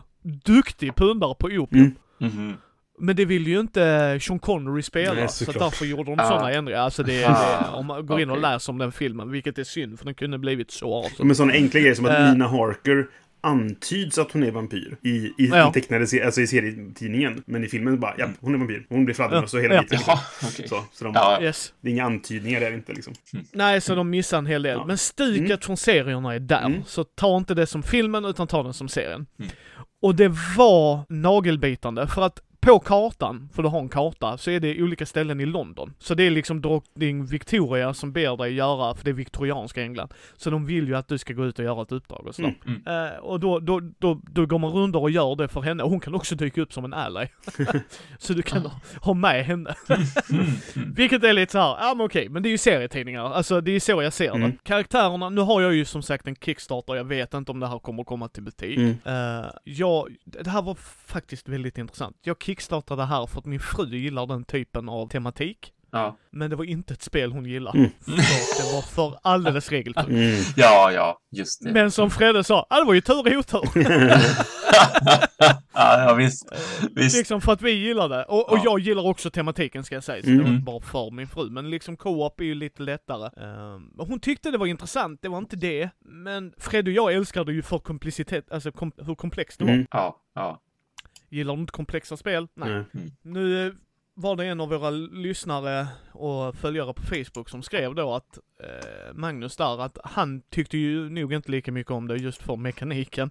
Nej. Men sorry boys, mekanik all the way där. Mm. Eh, Jag, nu har vi bara spelat, Ja. ja, jag skulle bara säga att jag, jag lockas ju verkligen av temat. Jag, jag blir jättenyfiken nu. ja. Eh, jag har spelat det en gång hittills, men Fred och jag, jag fick en sånt starkt, för jag har spelat en hel del co-op. Och jag gillar co-op, fast på två. Mm. För om jag inte sitter med nya spelare, för med nya spelare så kan jag bara ta ett steg tillbaks, och så kan jag gå in och hjälpa dem när de Ja, har liksom så här. alltså ni vet sådär, Mm. Mm. inte vara en alfa-gamer utan bara, tänk Nudge, på den här nudge. grejen. Ja, ja. Ja precis, liksom bara, bara ha det i åtanke, det kan hända. Men här var det ju ett spel som jag var, alltså jag hade kunnat spela detta med fyra pers mer.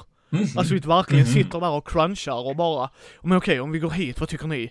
Oh, oh Thomas, gå dit, gå dit, gå dit! Alltså, ja, ja. det var verkligen för att, för att när man löser ett uppdrag, eller en, en ledtråd, Mm, mm. och den kan leda dig till slutet, för att det är olika faser Oh. som händer.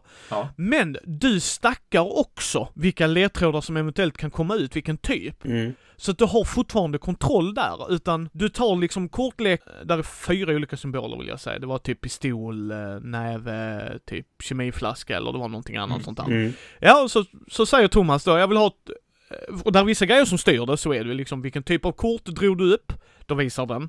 Är det ett rött kort, ja då blir det ett rött kort som eventuellt kan dyka upp som någon annanstans. Men sen så är det vilka resurser spenderar du Thomas för att lösa det? Ja, där är tre olika resurser han spenderar. Ja men Thomas, då väljer du vilken av de korten som kommer komma in. Aha, okej. Så man har kontroll över det, du kan styra vilka typer av det. Och jag tror, så är det nog mycket om vi har spelat i sönder, det har vi ju spelat i sönder, Mm. då, är det ju, då är det ju så va. Ja. Men sen har jag, fick jag med en sån eh, Jack the Ripper case file. Och den har vi inte ens rört än, Mm. för vi sa vi ska ju spela igenom grunden först. Mm. Men alltså jag är, jag är så kär i detta spelet så att det är sinnessjukt. Alltså det här kommer ju lätt in på min topp 100. Coolt. Oh. Det är ju inte ens ett snack. Ja, jag gillar det. Alltså men det är ju mekanikerna. Ja, det är fiddly. Man får ta för det var där. Det är det. Det är en lång setup på det. Mm. Men, men jag, jag, jag kan ge det till ett co-op. För att, jag menar om ni skulle komma ner här till mig, Mm. så kan jag ju bara sätta upp spelet innan ni kommer. Ja, Ja, visst, visst, precis. Absolut. Alltså, nu har jag bara gjort setupen, nu kör Mm. vi. Ja, Alltså, ja. Och, och där var en viss tröskel att komma in i det, men när du väl kom in i det så kom du in i det. Det var liksom, Mm, mm. Sherlock Holmes hade ju en sån bisarr förmåga. Sen, sen får man ju ta det för vad det är också. Nu har vi ju inte spelat alla karaktärer och det. Mm. Sherlock Holmes kraft vet jag inte om den är overpowered. Men han kunde titta på ledtrådarna. En gång per runda fick han titta på en av ledtrådarna och visa öppet liksom. Mm. Och sen får man lägga ner den, den sitter inte öppet Mm. så att. Mm. Vilket kom i ett läge där Fredde sa, var den bra eller dålig? Ja, den var nog dålig och så min fru, den var dålig. Okej, då, då jagar vi inte den. Eh, för då kan du typ möta en henchman till exempel. Ja, Men jag vet inte om det är overpowered, för det var ju en av hans förmågor. Ja, det är ju bra att se på ett av korten, men du kan ju upp till fyra ledtrådar upp, ute. Mm. Kanske sex, sju beroende på hur det går. Mm, mm. Alltså, det. ja, Ja. då får jag bara titta på en av sex. Ja, ja, just det. Precis. Mm, mm. Det är inte så mycket Så egentligen att- kanske. Mm. Nej, nej, det, det, som sagt jag vet inte. Det får vi ju se. Mm. Om vi alltid kör Sherlock Holmes, ja då, då får vi kanske ta en frågeställare. Mm. Men det är lite som Pandemic där med Medicen. Ja, Ja. eller hur. Mm, Jag mm, kör absolut. alltid Medic i Mm, Pandemic. mm. Alltså jag Japp. spelar ytterst sällan utan den. Eh, för jag tycker det, Pandemic är bra på sitt sätt. Men eh, det här var ett av de bästa co-op-spelen jag har spelat. Jag blir supernyfiken verkligen. Ja, Ja, det, det blir kul att höra om fler framtida spelpartier, för du måste, du måste ju helt klart ta upp spelet igen då om när om du och Fredde eh, har suttit och spelat flera gånger eller om du har dragit in nya spelare också för att höra vad de tyckte om att komma in i det och hur det, hur det funkade och få Mm. höra de olika uppdragen och, och karaktärer och sånt där när du har kört ett par gånger också. ja jag funderar till och med när vi träffas på Gothcon, Brisse, och tar med. Mm. Det hade varit jättekul. Ja, Och, ja, och packa ner det i väskan. Vi ska ju göra lite liveshows och det också där, men jag tänkte det är en sån grej. Mm. mm. Eh, det kanske låter som jag hypar det, men för mig var det ett sånt starkt första intryck. Så hade vi gjort din första intryck Mm. så hade det varit såhär, eh, tre tummar typ. Ja, grymt. Nej men alltså, jag, nej men jag gillade det, för de Mm. gjorde en grej av det. Mm. De var försenade med, var det två år? men, men de höll bra kontakt, jag var inte orolig. Nej. Komponenterna är jättebra, det, spelarbrickorna är tjocka. Alltså din karaktär är en sån tjock kartong. Mm. Mm. Så att den inte är en flimsig kard, alltså det är så tunn kartong, utan det är typ en dutt, Mm. kan man Ja, säga. ja. Så ni vet Mm. om tjockleken Mm. på en sån. Uh, tärningarna är helt okej. Alltså, det, det är inga klisterlappar utan det är Ah, ingraverat, nice, eller vad man ska, ja. alltså så här, Mm. liksom etsat fast. Eh, du får standis, Mm. Mm. så att du eh, liksom, du rör dig på kartan med en standy. Det behövs inga plastgubbar. Jag är inte superförtjust i plast, Mm, är inte mm. supernegativ till heller. Mm. Eh, så, ja, Ja, nej, kul. det är, ja, nej verkligen. Och korten är kort. Mm. Eh, jag funderar på att sliva det för du kommer blanda en hel del. Mm. Ja, Och, eh, nej, nej, nej, jag gillar det. Och det är lite problemet med Kickstarter, för och nackdel. Är det jättebra så tycker man, oh jag hoppas folk vill prova det. Men det är Kickstarter, first time publisher, ja. får de det till Mm. Sverige. Ja, just det. Mm. Visst. Mm. Eh, men ni har tur, ni känner ett a-hole som har den. Så att, Ja, Ja, men det vore kul att testa faktiskt. Det låter ja, jättespännande. ja visst. Mm. Mm. Men, eh, förlåt. Det är Brisse igen. Ja, tillbaka Ja. till Brisse tänkte jag säga också. Ja. Mm. Till hela min jag, långa jag blev lista. lite ställd, vi bytte ordning. Ehm, jag kan berätta om ett spel som jag verkligen, verkligen gillade. Som nog hamnar bland eh, de bästa sp- spelen som jag har spelat från i år i alla fall. Eh, det heter It's a wonderful world. Och eh, utspelar sig i någon sorts så här utopisk framtid. Eh, alla spelarna spelar varsin nation. Eller det är en, det är en, en samling av, av länder till exempel. Jag tror jag spelade Pan African Union när jag spelade eh, nere i, i Falkenberg nu då. Eh, och sen är det, det är draft. Det påminner en del om liksom, ja, men Seven Wonders, sådär. Grunden sådär att eh, du har din, din nation. Det finns fyra varianter av varje nation tror jag det är. Eh, där åtminstone en av dem, B-sidan tror jag det är, för det finns A, B, C, D då, är identisk till alla spelare. Så om man vill spela så att alla har samma förutsättningar så kan man göra det. Eller så kan man spela asymmetriskt då, att alla har olika inkomster och olika sätt att få poäng då. Eller bonuspoäng så att säga. Eh, och din, ditt, eh, din nation producerar ett visst antal eh, resurser. Resurserna är väldigt så här abstrakta. Det är typ material, energi, forskning, liksom sådär. Men det finns sex olika där en av dem är eh, joker-resursen då så att säga. och så får alla sju kort var. Så tar man ett, skickar vidare, tar ett, skickar vidare, precis som i, i andra draftingspel. Eh, och sen har du när du fått sju kort framför dig då, då lägger du ner dem i din drafting area, som det heter då. Ehm, och sen väljer du vilka av de här vill du bygga och vilka av dem vill du slänga för att få resurser då. För att varje kort har en resurs som du får genom att slänga det. Och alla korten kostar då ett visst antal resurser att, att bygga. Och då oftast så, de har lite olika effekter. En blandning av att ge poäng, att få en resurs direkt eller att få en resurs som produceras när du producerar i produktionsfasen då, som är fas 2 i rundan. Um, och det, det, finns lite, en del har alla tre sakerna. Det är poäng och det är eh, resurs direkt och det är det här liksom då, eh, produktionsresurser då. Men eh, du lägger med din konstruktionsarea och så fort ett kort har alla resurser på sig som det krävs att bygga det så åker det in i din production line så att säga då, och kommer ge resurser direkt. För sen går man in i produktionsfasen då, då, då är det de här fem vanliga resurserna. Då sker de alltid i viss ordning. Först är det material, sen är det energi, sen är det forskning, sen är det och så vad det nu är då. Och då kan du, ett kort som kräver material för att byggas men som ger dig energi. Om du då lägger resurserna du får på det så glider det direkt in och kommer kunna producera direkt samma runda liksom. Eftersom de sker i en viss sekvens då varje gång. Mm, hela tiden. Mm. Och att, att hitta dem. Hur gör jag nu för att få det här att klaffa så bra som möjligt liksom. Eh, det var en väldigt stor del av spelet.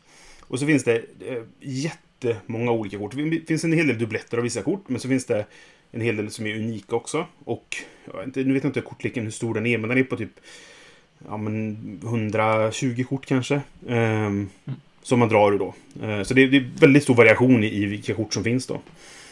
Och det är superenkelt egentligen. Nu, jag, det är inte mycket mer att förklara i reglerna egentligen än vad jag har sagt nu. Eh, men just det här, hur kombinerar jag detta och hur får jag de här att klaffa med varandra och sådana saker då. Va? Och just tajmingen är väldigt spännande också. Mm. Um, ja, jättekul. Jag, vi spelade eh, bara en gång där, men sen har jag spelat det själv mycket. Tänka sig. Så där, vad trevligt. En till solospelare. ja, jag satt igår för att jag körde fyra omgångar. För det tar det typ 20 minuter att spela själv. Oj, eh, oj, så det är ja. väldigt snabbt. Eh, och på, på fyra spelare så tog det det tog väl en och en halv timme kanske. Men det var för att vi alla var nya och det var en del så här, hur funkar det och hur... Alltså man var tvungen att liksom komma in i tänket i spelet liksom då va. Ja, just det. Och jag är fortfarande inte särskilt bra på det. för så här, spelar du solo så är det fortfarande bara hur mycket poäng får du? Och det är lite tråkigt sådär. Men ja. det, det, är fortfarande så här, kan jag göra en bättre bättre ifrån mig. Man, man pushas mm. ju ändå av det. Och eh, får du under 60 poäng så är det så här, äh, du, försök igen liksom. Så där. Och jag fick 61 poäng en gång igår. Annars oh, var det under ja, 60 hela tiden. Så, så att, ja. um, men jättespännande. Och jag, jag är jättesugen på att spela det mer. Verkligen sådär på fler, på liksom multiplayer då. Um, ja. För det finns jättemycket att, att hitta där och olika vägar att gå. När vi spelar i, i Falkenberg så spelar jag väldigt mycket på att skaffa de gula korten som ger guldproduktion då. Så jag hade jättemycket sånt efter ett tag. Liksom, va? Mm. Och det gäller att hitta mm. kort också som kräver den resursen för att byggas. För annars så har du bara, får du bara massa resurser så, som du inte kan göra av någonstans så har du ingen nytta av den liksom. Mm, mm. Ja, alltså jag såg illustrationerna, jag googlade lite. Mm, mm. Samma. Uh, det såg ju jävligt Jät snyggt Jättefint är det. Jättefint. Det finns en deluxe-utgåva också. Eh, som, så jag, oh, vet inte, jag vet inte exakt vad skillnaden är på dem. Eh, men jag, jag har spelat grundutförande, så att säga. Mm. Men det, jag kan verkligen rekommendera om man gillar draftingspel och eh, att hitta kombinationer och liksom tänka ut, optimera liksom sådär, så är det väldigt spännande. Mm. Mm. Har du det Fredde? Ja, eller hur? Jag tänkte det samma. Det låter som ett Fredde-spel faktiskt, som, ja. det låter som att Fredde skulle verkligen kunna gå igång på det där. Att mm. sitta och optimera med sina kort och försöka få ut så mycket av resurserna som möjligt och sådär. Mm. Yep. Men ni har inte fått in det på jobb, Thomas? Va? Nej, nej, det har vi inte. Jag, jag känner igen namnet, jag har tittat på det någon gång sådär. Eh, det var nog mest inför spel, kanske, rent mm. som jag tittade på det. Eh, men det är inte ett, ett uh, nytt spel som har dykt upp ännu för oss. Det är det inte. Håll utkik. Mm. Gör, Gör det. Oh, ja. Hojta till. Mm. Mm. Uh, för då ska jag nog ta en titt på det faktiskt. Det lät jäkligt mm. intressant. Nej, jättebra ja. spel. Ja. Thomas? Ja, Eh, det jag har spelat i övrigt, det är ju mer av allt annat. Alltså som sagt, som det som jag redan har räknat upp i, i gamla avsnitt. Ja. För, för, i förra avsnittet, då pratade jag ju om, om Götia, det här Nine Kings of Solomon som, som ska upp på Kickstarter. Um, och det har jag ju spelat mer av nu för att jag ville få... Det första spelpartiet var ju bara på två spelare, nu har jag spelat det på tre spelare också. Mm. Och tycker fortfarande att det är jättebra och de nya spelarna, för nu var det två nya spelare som jag spelade med, de var också fortfarande lika förtjusta i spelet. Mm. Så att eh, det har varit fortsatt positivt och tanken är att jag ska visa upp det på jobbet också då för mina kollegor, för de ville gärna också kika på det och se om det är någonting, om de kan hjälpa till med liksom produktionen och kickstarten och så vidare. Mm. I sådana fall om de gillar spelet. Så, mm. så jag håller på. Jag tror, eh, Ja, men jag tror eh, det är inte omöjligt. Eh, Nej, jag visst. släppte nu i måndags. Jag, har, Ja, har ni jo, hunnit lyssna? jag har lyssnat igenom hela. Jag tyckte det var ett jätte, jättebra avsnitt. Det var, det var jättekul att, att höra Mm. eh, kollegorna prata sådär. Ja, det gjorde. jättekul att höra historien om hur det startade. Eller hur? Mm. Ja. Ja. Mm. Eh, jag tror, eh, nu har jag bara träffat Måns lite sådär, du har ju jobbat med han i mer år och Jo, känt honom visst, längre, ja. men jag Ja. tror att Måns skulle digga det. Ja, jag tror också faktiskt det. Jag tror också det. För jag, jag tror att det är den typen av worker placement-spel som han verkligen kan, kan tänkas uppskatta. Det är jag spontant väldigt säker på. Så det ska bli Ja, ja. Så fort som Ja, och jag fort. tror eh, Martin och Micke också. Ja, oh ja, jo då. Både Martin och Liksom. Micke vet jag, de gillar de gillar ju såna här lite mera, eh, jag på att säga logiska spel, men liksom de är, de, de är ju mer euros, eurogamers Ja. allihopa, det vet man ju. Och, och har man lyssnat på intervjun så vet man ju också det, för då sa ju både Martin och Micke det, nej, Martin och Måns team att du intervjuade dem och frågade vad de var för typ av spelare och sådär. Ja. Eh, Nej, det, det ska bli intressant och hoppas Ja. de kan hjälpa till där. Ja. För eh, jag blev ju taggad som Sören när jag såg det spelas Mm. också. mm, Jag såg också att Christian hade Ja. tagit fram, eh, eller börjat kolla på att få custom meeples. Så du kan få alltså meeples som Åh. ser ut som kultister. Eh, sådär. Ja. Så det är lite kul. vad kul. Ja. Ja, visst, Ja. visst. Ja, det är mycket, mycket kul som är på gång till eh, Kickstarten nu i februari. Så att Mm. det var det, det, det, var, det var nog bra liksom, Ja, men jag tror det som var han gjorde beslut. där ändå. Att, ja, ja, att han ska göra en ny lansering av Kickstarten istället för att det känns som att han kan få, han kan få bättre deals på vad han kan producera liksom, och vad han kan inkludera i spelet också. Så att jag tror Mm. att det kan bli väldigt, väldigt bra eh, rent produktionsmässigt. Mm. Ja, och jag tror grejen är också, han har ju, han, men många är lite så här oroliga över temat. Mm. Men jag Mm, tycker det mm. är jättebra att han kör stenhårt på Ja, det han gör. Jag också, absolut. Ja. Alltså helt ärligt, för att jag, jag skämtar om att jag är Eurogamer och jag, vissa kan tycka att Eurogamer kanske är lite elitistiska och det kan jag hålla med om, vissa kan vara det. Jag hoppas inte att jag Mm. är sån. För jag tycker som sagt, mitt motto i livet är, spela det du tycker är kul och kör stenhårt på Mm. det. ja. Det är bara att jag föredrar vissa typer av spel. Mm. Men jag kan Mm. lova dig, sätter du mig med Thomas och Brisse och ger oss världens mest flamsiga spel, så kan vi ha jätteskoj. Ja, och säga det, att Ja. vi, vi hade svins- svinskoj. Men jag kan bli rätt stött när någon går in och säger, jag tycker inte det här temat ska finnas. Mm. Det kan vara uh, Goethia, Nine Kings of Solomon eller något om feminism eller alltså sådär. Mm, mm. Okej, det är ett politiskt ståndpunkt i vissa fall. Mm. Och då får man ju avgöra om man vill spela det, för det kan jag köpa. Vissa spelar ju spel för att slappna av. Ja. Mm. Och vill inte ta tag i jobbiga frågor. Nej, visst. så då spelar de inte This War of Mine. Ja, men Nej, precis. Nej. Ja. Mm. det köper jag. Sen kan jag hålla med om där är teman vi, jag inte vill se. Alltså typ så här. jag hörde en väldigt bra eh, P3, dokum, P3 Spel-dokumentär hade Mm. de där ju. Mm. Om en kille som gjorde datorspel på skolskjutningar. Mm. Okej. Och- Men han gjorde inte det som en plojgrej, utan hans ståndpunkt var ju, kolla så absurt det är. Hur det blir, alltså tillmötesgående, om jag förstod hela grejen rätt, för vad hans ståndpunkt var. Mm. Okej. Men är det ett spel jag vill spela? Nej. Nej. Det, det Mm. är inget spel jag någonsin kommer leta, leta fatt i, för att det, Nej. det, det intresserar inte mig. Nej, just det. Och då, då tycker jag det är skitstrångt av han att köra på demoner. De bara, ja men Mm. det är ju demoner, det är ju ondska. Man bara, ja, ja okej, det är det. Och det kan jag köpa. Att det kanske är inget du slänger fram framför Mm. barnen. Mm. Det kan jag förstå. Nej, men visst. ja, men visst. Eller hur?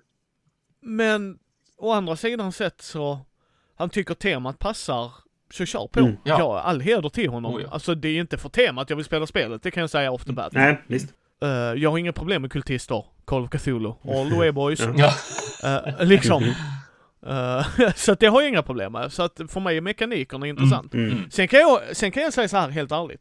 Och jag vet inte om ni håller med. Men jag har hellre ett tematik jag inte uppskattar lika mycket, men att man ser det passar med mekaniken bättre. Mm. Mm. Ja. Absolut. Alltså förstår ni, Ja. ja. förstår ni lite Ja, hur jag verkligen, tänker? ja. Att, ja, liksom även om jag inte är en stor Marvel-fanboy, ins, alltså sitter jag och spelar det, ja men det funkar bättre med Marvel-hjältar. Mm. Ja men Mm. d- d- Mm. då vill jag inte sitta och känna, ah det känns lite fel att det är DC-hjältar här. Ja, nej men precis. Ja. Nej visst. Så får det ena liksom locka fram det bästa ur det andra så här. Mm, Mekaniken drar fram temat och temat drar fram mekaniken. ja, men precis. Precis. Så att, eh, jag, jag bryr mig inte om teman överlag. Där kommer vara vissa grejer jag är lite skeptisk till att prova. Men å andra sidan sett så, jag provar grejerna en gång. Eh, så är det ju. Mm. Eh, jag har spelat Unfair. Mm. Ah, vad kul! Ja. Mm. Eh, Det är det kortspelet där du ska bygga din egen fair, Mm. Team Ja. Mm. kortdrivet. Man har en marknad där man köper ifrån eller så tar man ett kort därifrån för att kunna köpa sen. Man ska locka till sig folk. Det gör man inte som i Dinosaur Island.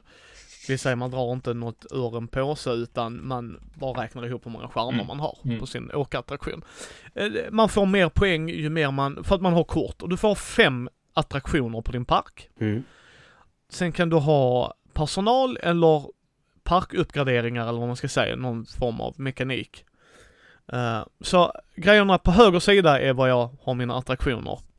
På vänster sidan är personal och annan utrustning kan man väl säga. Mm. Och eh, man får pengar varje runda beroende på hur många besökare man har. Sådär. Och sen kostar ju korten olika mycket. Och vad jag förstod det så var det att man tog två kortlekar och körde en smash-up. Mm. Ja, okej. Mm. Typ. Så att vi körde, Fredde tog pirater, eller han tog robotar och jag tog pirater. Så då, då hade vi de temana. Ja. Men man blandade ihop de högarna. Mm. Och så gjorde man en gemensam blueprint-hög. Det var ett sätt att få VP. Kickern där, eh, för då skulle du bygga olika grejer. Du skulle, det var liksom ett requirement. Mm. Mm. Bygg den här eh, åkattraktionen och ha ett matställe. Typ. Ja, okej. Men löser du inte in den får du 10 minus. Mhm. Ah, Så du vill inte springa och ta den. just det. Ja, men vad nice. Just det. Sådär. Mm.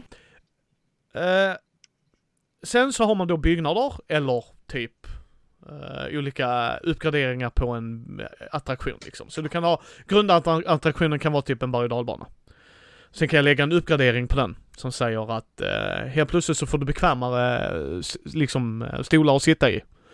Det kan vara en loop-de-loop. Det kan vara en uh, waterslide. Alltså sådär. Mm. Om man vill göra det med sina byggnader Mm. attraktioner. Du vill göra dem eh, mer attraktiva. Dels att du får stjärnor. Dels att det kan vara ett requirement på blueprints. Men också i slutet, för det eskalerar duktigt. Mm. Mm. Så ju mer du har på byggnaderna, ju mer springer du iväg. Så det ibland kan det vara lönt att sätta en på uppgradera eh, av dina byggnader när du ser poängen, för det, det är ju öppet så du kan ju sitta och räkna på det. Så att om jag sätter den här så får jag fyra istället för tre poäng. Och dylikt. Mm. Eh, lite tumregler där var att man inte fick sätta samma grej, så jag kan inte bara loopa, loopa, loopa, Nej, loopa, loopa. Så. Bara, Wii, vad gjorde du? Ja, förutom att mina gäster spydde hela tiden. liksom, så. ja, men alltså förstår ni? Så Ja. att, eh, det, det var en grej man fick hålla reda på. Mm. Mm. Eh, vi hade inga specialar grejer som jag förstod det som.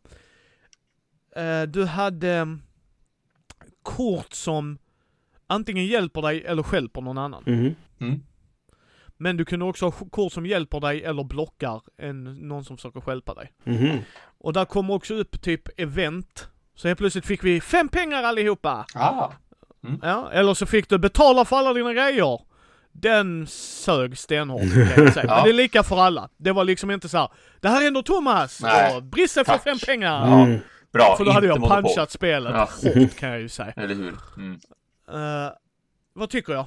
Mm, charmigt. Och charmigt för mig är typ en sjua. Ja. Mm. Det är, illustrationerna är snygga. Korten är coola. Mm. Alltså det är bra illustrationer där. Det är helt okej kvalitet. Temat är rätt intressant. För jag täller, tänker på Rollercoaster Tycoon. Ja, precis. ja, visst. Mm. Är det ett superbra spel? Nej, det är det inte. Nej. Du har ingen kontroll på vilka byggnader som kommer ut på köpmarknaden. För grejen är det att varje runda, och det är ett, x antal runder. Mm. Så det är fasta runder. Mm. Och det sa Fredde till mig, det hade vi faktiskt aldrig pratat om. Mm. Han gillar inte fasta runder i spel. Okej. Nähä, okej. Mm. Nej, för han kan inte, han tycker det är roligt, och det, det håller jag med om, när man kan manipulera det som spelarna. Ja, just det. Ja, ja, ja, Nu, absolut. Jo. nu behöver jag två runder till, hur kan jag göra Mm. detta? Ja. Mm. Han, han hatar ju inte det heller, utan det är Mm. liksom bara så här vad han föredrar. Mm. Mm. Och, det, och, och jag kan förstå honom, för här var det, varje runda så får du göra tre grejer. Och det kan vara, ta ett kort. Ta en peng per attraktion du har. Ta en blueprint. Ta eh, någon annan grej. Eh, eventkort kanske det var. Och så hade man, får man ha korten på handen, så eventkorten kan hjälpa dig och sådär. Mm. Men det var det du kunde göra. Mm. Du liksom kan inte göra så mycket annat och varje gång någon köper ett kort kommer det upp ett nytt men har du otur så har du inte råd med något. Nej, Nej, just det. Mm. Och du tar inte bort något för att du gör en annan handling utan det ligger kvar. Mm, mm. Liksom. Mm. Det är charmigt, men nej jag är inte såld på det. Nej. Alltså det, eller inte osåld heller så här. Skulle ni vilja prova det, helt ärligt, skulle ni vilja prova det, så tror jag och Fredde, vi hade gärna velat prova det på higher player count, alltså så här, Ja, tre det. eller fyra Ja. spelare. Mm. Det var snabbt, det var enkelt, det var helt okej att komma in i. Alltså det var liksom inget så här tråkigt, men det var inget så här. Det här, det här är, nu ska ni få en anekdot i mitt liv. Mm. Jag tittar väldigt mycket film. Mm. Eller jag har, gör det i perioder. När Micke har två jobb, podden och sitt vanliga jobb, så hinner jag inte se så mycket film. Mhm. Men där är en film som hamnar precis i mitten. Och det är Shop Girl med, vad heter han? Eh, gamla komikern Martin. Eh, så, så bra är den, så att jag har precis. Men eh, det är en gammal, gammal, gammal, eller gammal, gammal film. Den kom på 2000-talet någon gång. Shop Girl. Steve, Är det Steve Martin? Och den, ja, Steve Martin, tack. Ja, of course. Ja. Yes. Och det är någon sån här drama komedi-ish. Och den, när jag och min bästa vän Peter såg denna, så direkt efter så tittar vi på varandra och han bara, vad tyckte du? Ja, den var ju inte dålig. Nej. Men den var ju inte bra heller. Ja. Nej. Ja. Så att det är han, han och han, om han hade suttit här så hade jag sagt det är Shop Girl i brädspel. ja. Jag hade, jag hade inte en dålig upplevelse, Nej. men hade jag en sån bra upplevelse heller? Mhm. Ja. Ja. Alltså förstår ni hur jag tänker? Mm. Alltså att det, det hamnar mitt i, så att helt ärligt, skulle någon komma upp till mig och säga, vill du spela det? Och jag inte har något annat för mig att göra, alltså, no offense, men liksom då, bara ja, det kan jag väl göra. Det är helt okej, jag har ju bara sett två olika temaparker, Mm. pirater och ja, just det. Ja, visst. Mm. Där är, jag har expansionen till det. Ångrar jag att jag köpte det? Ja, lite. För att jag Mm. tror inte jag kommer superduper spela det. Okej. Kommer jag göra av med det? Nej, inte förrän jag har spelat det på fler spelare. Efter Ja. det så Ja, kanske jag det. gör av med Mm. det. Det får vi se va. Mm. Tycker jag att ni ska prova det? Thomas tycker jag ska prova det. Mm. Mm. Jo. För du, du, liksom, jag tror, jag vet inte om du hade, ja kanske du också Brisse, det är jättesvårt att säga. Ja, men jag har varit sugen på det. Alltså det är intressant, alltså vad jag gillar är det här, det här, nu ska den få ett plus i kanten. Mm. Det är ju att du tar två temaparker lekar. Det är ju det jag gillar med Smash Up. Jag vet att du inte är superduper förtjust i Smash Up Thomas. Nej. Mm. Men, men idén bakom den gillar jag. Mm. Mm. Här är variationen. Nu kör Thomas och jag robotar, pirater alltid kanske, för att det är det vi Mm. gillar. Helt plötsligt kommer Brisse bara, monster vill jag köra. Och så helt plötsligt så, jaha nu får vi ju ändra taktik här. Oj då. Mm. Nu kom där in en tredje, alltså, där är ju replayability, alltså omspelbarhet. Ja. Men Mm. kommer det hålla? Har, har, har varje liksom tema ett spelsätt också? Eller som... som Ja. ja. Deras kort gör olika grejer. Ett robotkort sa till exempel, eh, spela ut den här på din attraktion.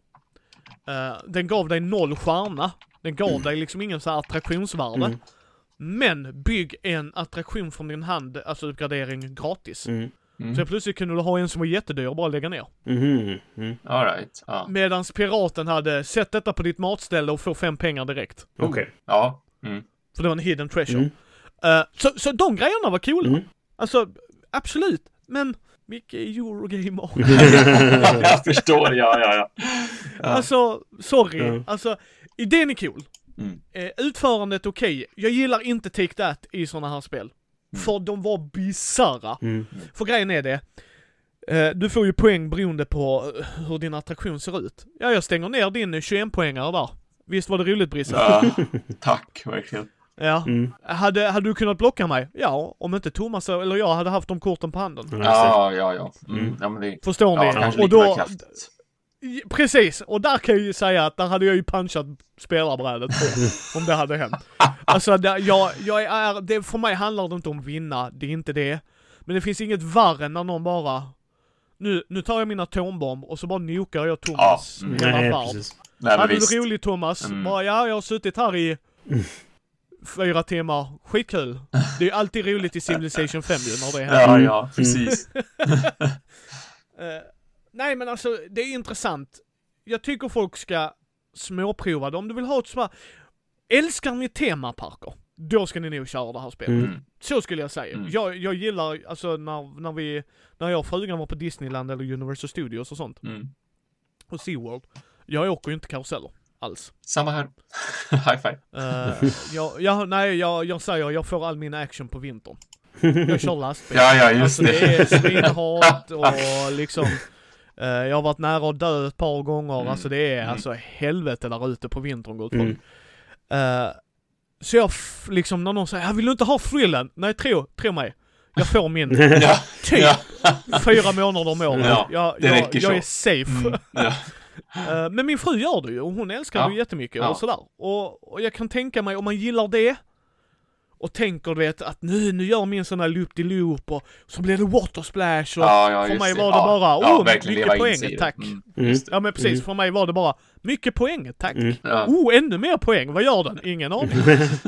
Och ännu mer poäng. Ja, uppenbarligen hade jag skåp vid ingången så de kunde låsa in sina grejer. Spännande. ja, men, ah, charmigt. Mm. Det, det, det, det är charmigt. Det var inte superbra, det var inte superdåligt. Det hamnar precis i mitten för mig. Mm. Okej. Mm. Har du en till Brisse? Ja, jag är ju jättemånga. Ni kommer inte ihåg Ja, hur ja, långa listor som jag rabblade? beroende på, ja, beroende på Ja men kör, kan- kör en till, Mm. för du hade inte mer Thomas sen va? Nej, precis, det hade jag inte. Det är Nej. bara fler spel som jag redan har pratat om tidigare som jag har spelat igen. Ja, och sen kör jag, avslutar jag lite med rollspel om det går bra. Ja, absolut. Men jag kan berätta om ett spel som, eh, som vi, vi gillar mycket. Det vi spelar flest gånger egentligen. Vi tror att vi spelar fyra eller fem gång, omgångar eh, över den helgen där. eh, för det var ett ganska litet enkelt spel som heter Curios. Eh, Som är... Eh, alltså man spelar... Tema, te, tema, tematiskt så är det att man spelar, arki, vet inte arkitekter, eh, arkeologer heter det. Eh, som ska gräva upp, man har fyra stycken fyndplatser, det, det är typ Atlantis och hej och hå, vad det nu är, fyra stycken så. Och de har varsin färg. Och till varje färg så är det kopplat en kortlek som är ehm, värdena 1, 3, 5 och 7. Och så finns det ett antal artefakter som är, det är sådana plastdiamanter liksom. I samma färger då. Och beroende på hur många spelare man är så läggs ett visst antal diamanter vid varje fyndplats. Sen tar man varje färg, blandar den, lägger ett kort dolt vid varje, så att, som visar så här, det kortet som ligger här nu, det är så mycket varje artefakt från den här färgen är värd. Ah. Och sen blandar man, sen tar man alla korten som är över, blandar ihop dem och så delar man ut dem till spelarna. Och lite grann beroende på hur många man är så beror det på hur många kort man får då. Är vi tre stycken så får vi fyra kort var. Så jag får se fyra av korten. Eh, och är vi fem så får man två kort var och så är det två kort som läggs undan och aldrig kommer visas till exempel då. Så det beror lite grann på hur många man är. Ehm, och sen så har alla ett gäng ehm, arbetare. Som är alltså pjäser liksom då. Och på varje sån här plats så finns det ehm, ställen att ställa arbetarna på. De stegrar i, i liksom hur många som krävs. Det är en, två, tre, fyra, fyra tror jag det är på varje kort. Så på din tur så kan du ställa en arbetare på en ställe och så får du ta en artefakt därifrån. Och sen ska någon annan ställa på samma ställe, då måste de ställa två. Och så får de ta en artefakt. Och sen om någon mer vill ställa där så måste de ställa tre och så vidare. Då. Och jag tror du börjar med fem var av de här arbetena. Och när, ingen, när det liksom är pass runt och att ingen kan ställa fler arbetare, då får den som har flest arbetare på ens ett ställe ehm, ta en artefakt till då. Sen kommer en fas då alla kan, om de vill, lägga ner ett kort från sin hand öppet så alla ser vad det är. Och då får du en arbetare till. Ah. alla har två arbetare de kan, de kan köpa in så att säga då. Men då avslöjar du också information som bara du har annars. Mm. Och så spelar man en gång till. Och sen kan du få ytterligare en chans att köpa in en arbetare. Och sen, sen kan du spelet fortgå då. ehm, tills det, man spelar tills två av, av fyndplatserna är tomma egentligen. Och det kan bero lite grann på hur det blir. Alltså om du kommer till fler faser. De, de flesta gånger vi spelar så kommer vi bara att vid två tillfällen man kunde köpa in en gubbe, sen var spelet slut efter det liksom. Men det är jätteintressant det här. Vad har jag för information? Vad kan jag försöka lista ut ifrån vad de andra gör? För att, aha, du ställer ofta på den gröna platsen liksom. Okej, då måste ju grön vara värt mycket liksom. Men det kan också vara att du, antingen så kan du bluffa. Eller så kan du sitta och chansa för att du vet att det är antingen sjuan eller ettan där, för du har trean och femman på handen. Ja, ja, visst. Så jag, Mm. jag chansar och går all in på grön nu och så hoppas jag att det är en sjua som ligger där. och, Mm, inte, och inte ettan då. Men så kanske man märker att en, en av de andra spelarna går aldrig till grön. Jaha, då kanske han har, det, har, har sjuan på handen. Då är det Ja, ettan som ligger visst. där. Och bara hur det funkar och vad jag väljer att visa för information är jättespännande. Eh, och vi spelade på tre ganska många gånger, för det var så här, det sista före vi gick och la oss spelet. Ah, vi kör en gång till, ah, vi kör en gång till, du vet, så här, Som det gärna kan bli då. Eh, Och då är det jättespännande, för att det, någon, gång så testar jag, okej, jag ska inte visa någonting. Jag köper inte någon, inga extra arbetare. Och det skadar ju mig, för att jag får mindre chanser att att bjuda, eller bjuda över, men alltså, så fort man då har ställt så, kan- så kan det vara att jag kan inte ställa för mer nu. Och jag, jag har svårare att få de här extra eh, artefakterna då för att jag, jag inte har så mycket att ställa ut då. Men jag hade ju också mycket mer information än de andra. För att de la ut och visade kort som jag, som alla fick se. Och de fick aldrig se mina kort då. Och hur man vill agera där, jättespännande. Ehm, Sen vet jag inte hur länge spelet håller i längden sådär. Men, men vi spelar ju som sagt fyra eller fem gånger för att... Ja men vänta, en gång till! Liksom sådär. För att Ja, ja. det är den typen av spel liksom. Så att det, ja, det, det kan jag rekommendera att, att kolla på om man gillar som snabba, enkla kortspel med lite ja, men lur och lite bluff och lite slutledning sådär utifrån Mm. vad, vad tror jag att ni har sådär. Ja. Ja. Ja men det är ju nice. Mm. Alltså sånt lockar mig. Mm. Sånt är väldigt... Ja, det är det verkligen. Det är det. Det, och det är ju det som är så underbart med vår hobby. Mm. Där är så mycket spel som man bara vill. Mm, mm, mm. Så är det. Eh, så, jag tänkte jag skulle prata... eh, jag har spelat Tiny Towns. Mm. Vill bara FYI. Men där tycker jag att ni ska lyssna på Brisses avsnitt när han släpper det och det kommer ni få höra här. Ja. När han annonserar när det kommer. Precis, jag och Micke spelade tillsammans. Och Fredde var med också. Yes. Mm. Ja, och han var med i podden Thomas. Oj, wow, wow! Ja. Blev han indragen? Japp. Alltså, ja. Ja. Yes. Det ska du vara stolt över Brisse. Jajamän. Han är med i två poddar. Ett avsnitt i, som är bubblare ett här. Ja. Första bubblaren vi gjorde. Jaha. Och sen är din. det. Sen är han no show. Vilket jag tycker är synd, för han har väldigt intressant sätt att tänka Mm. och se. Nej men verkligen. Mm. Eh, Det var jättekul att med honom. det, det, ja, ja, ja, det är, Fredde är ju, jag brukar skämta om att Fredde brukar vara eh, liksom såhär douchey McDouchebag, men han är inte Det är jättetrevlig. Så det är han, ja. Men vi har ju den jargongen med varandra. Vi tetas ju det. Mm. Jag menar, vi spelade Dinosaur Island på nyårsafton. Mm. Fredde brukar inte gilla att vara med på bild. För han, han tycker inte det liksom ger något. Mm. Och, Eh, så jag fotade ju han och då räcker han finger till mig när, han, när jag fotar honom. Vad han inte visste var att jag skickade ju rundor den till våra polare och sa att Fredde önskar gott nytt år. så att eh, Martin, vår bästa vän, eller min bästa vän och god vän till honom också, han bara sk- sk- skickade en bild när han räckte fingret tillbaks, hälsa Fredde ja, och pumpade lite så, ja, det var, det var glorious. Men, men Fredde kunde ta det ju, men det var, Ja. jag sa ju inget. Nej, nej, jag förstår det. bara, Va, varför räckte du fingret till mig på nyår? Han bara va? jag vet ju att jag gjorde när Micke fotar, så ser man på Fredde, han ler bara touché. Mm. Ja, ja, eller hur. Nej men han är underbar och han är så jäkla smart när man sitter och spelar. Mm. Mm. Alltså det är sinnessjukt hur han kan sitta och räkna ut Ja. grejerna. Mm. Ja. Men han har fortfarande kul när han gör det och han är fortfarande rolig att spela Mm. med. Ja men ver- verkligen. För jag, ja, för jag har spelat med folk där de gör samma som Fredde, men är så tråkiga. Mm. Mm. Ja men verkligen. Fredde gör det, for, Fredde gör det fortfarande kul Mm. och han pratar om det efteråt. Och vissa tror ju, har jag fått känslan av att de tror, ja men det är ju bara för att han vill typ såhär skryta. Ja. Nej det är ju inte det, han vill ju bara prata mekanik Mm, och mm, det är ju så Fredde Ja, är. men- Visst. Ja men hur mekaniskt, hur tyckte ni det var? Och sådär liksom. Mm. Och det, det gillar jag också så att, Mm. nej Fredde, big shoutout till dig. Mm. Bror från en annan mor. Eh, jag har spelat, tro det eller ej, en massa Dungeons and Dragons. Va? För mycket. Tänka sig, va? Ja. Ja, eh, det kommer bli mycket, mycket annat sen. Just nu håller jag på att läsa eh, ur varselklotet. Mm. Jag ska Ah, träffa Nils trevligt. Hintze eh, efter nyår Mm. och eh, podda med honom Mm. live. Han bor i Malmö. Så det ska bli jätteskoj. Mm. Men eh, nu blir det Dungeons and Dragons och det är helt okej. Så där, det har jag sagt till folk, det är inte mitt favoritsystem. Det, det är för mig är det för spelarna där. Mm. Eh, så vi spelar ju Lost Mains of Fandelver. Uh, det är ju startersetsäventyret. Det Mm. är en sittning kvar så den på tisdag kommer den vara klar. Så att de gjorde typ näst sista. Och jag sa vi får snabba på det lite för nu börjar jag bli rätt mätt på Dungeons and Dragons. Eh, det är ett bra äventyr, det är inte det. Mm. Det har ingenting med det att göra. Det är bara att, Men hela Jag älskar rollspel. också.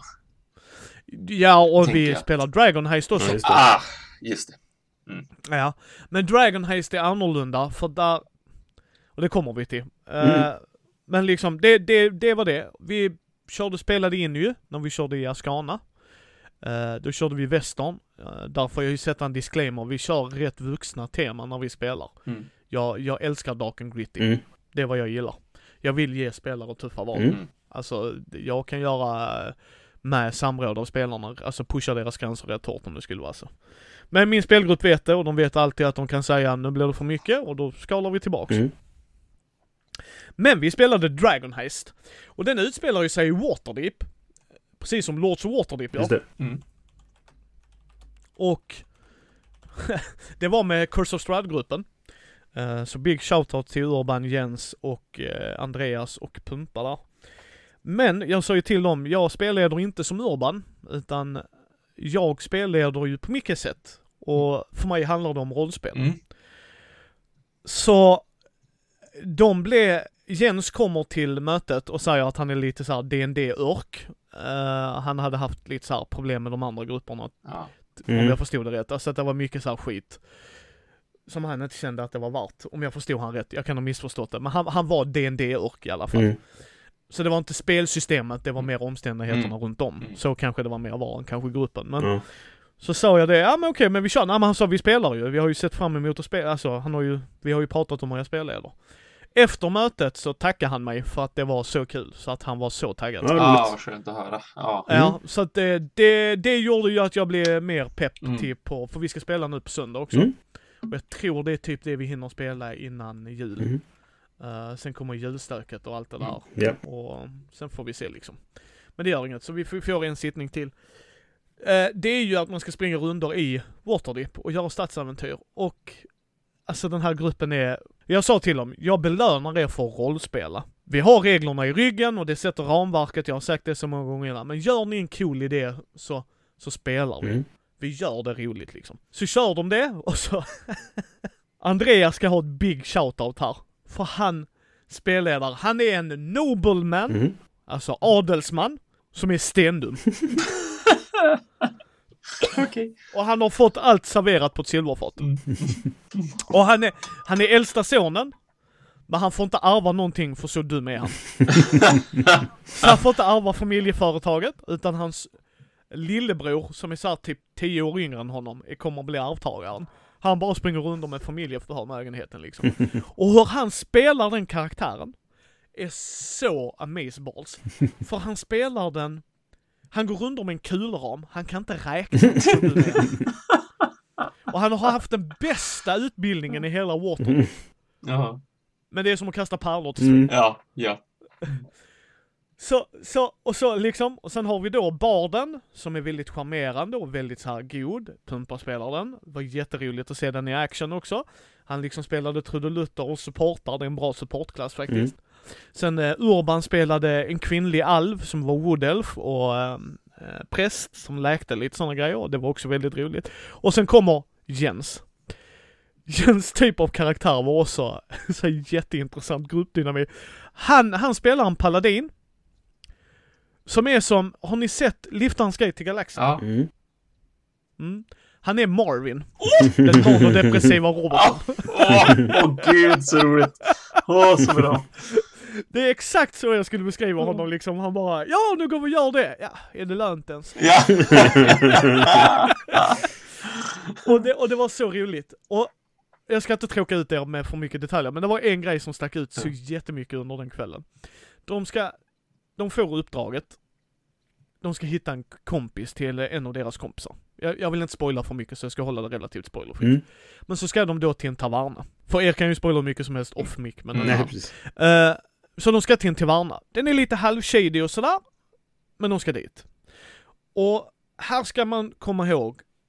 Har ni inte spelat innan så skulle jag rekommendera er att köra starteräventyren till Essential Kit eller eh, Lost Mind of Fandalvar. Mm. För de andra äventyren, de jag har läst, du får göra väldigt mycket beroende på hur du är som spelledare, helt klart. En hel del förarbete. Så Ja. jag fick sitta i tre dagar och förbereda första delen. Mm. Ja. För där de lämnar upp väldigt mycket som att typ Brisse går in i baren och så hör han the locals prata. Så får du ledtråden och jag bara, Okej. yay! Ja. Eller Mm. så spelar vi det! Och det var det jag gjorde nämligen. Mm. Så då kommer han in och så vet de att killen hade varit här sist. Så mycket visste de. Så de går dit. Och han, inte nog med att den adelsmannen är väldigt dum, han är otroligt laglydig. Mm. Mm. Så när en, en, eh, en, en onding så här, i ett av gängen som är där sprang förbi honom utan att varken ställa han bara sköt ner henne med en sån paralyserande spel. Så hon skulle ramla. Mm. Och sen gick han vidare med sitt liv. För det var ju det man gjorde ju. sen att han skapar fiender, du brydde ju inte Nej, om. Ja. Uh, spelaren gjorde.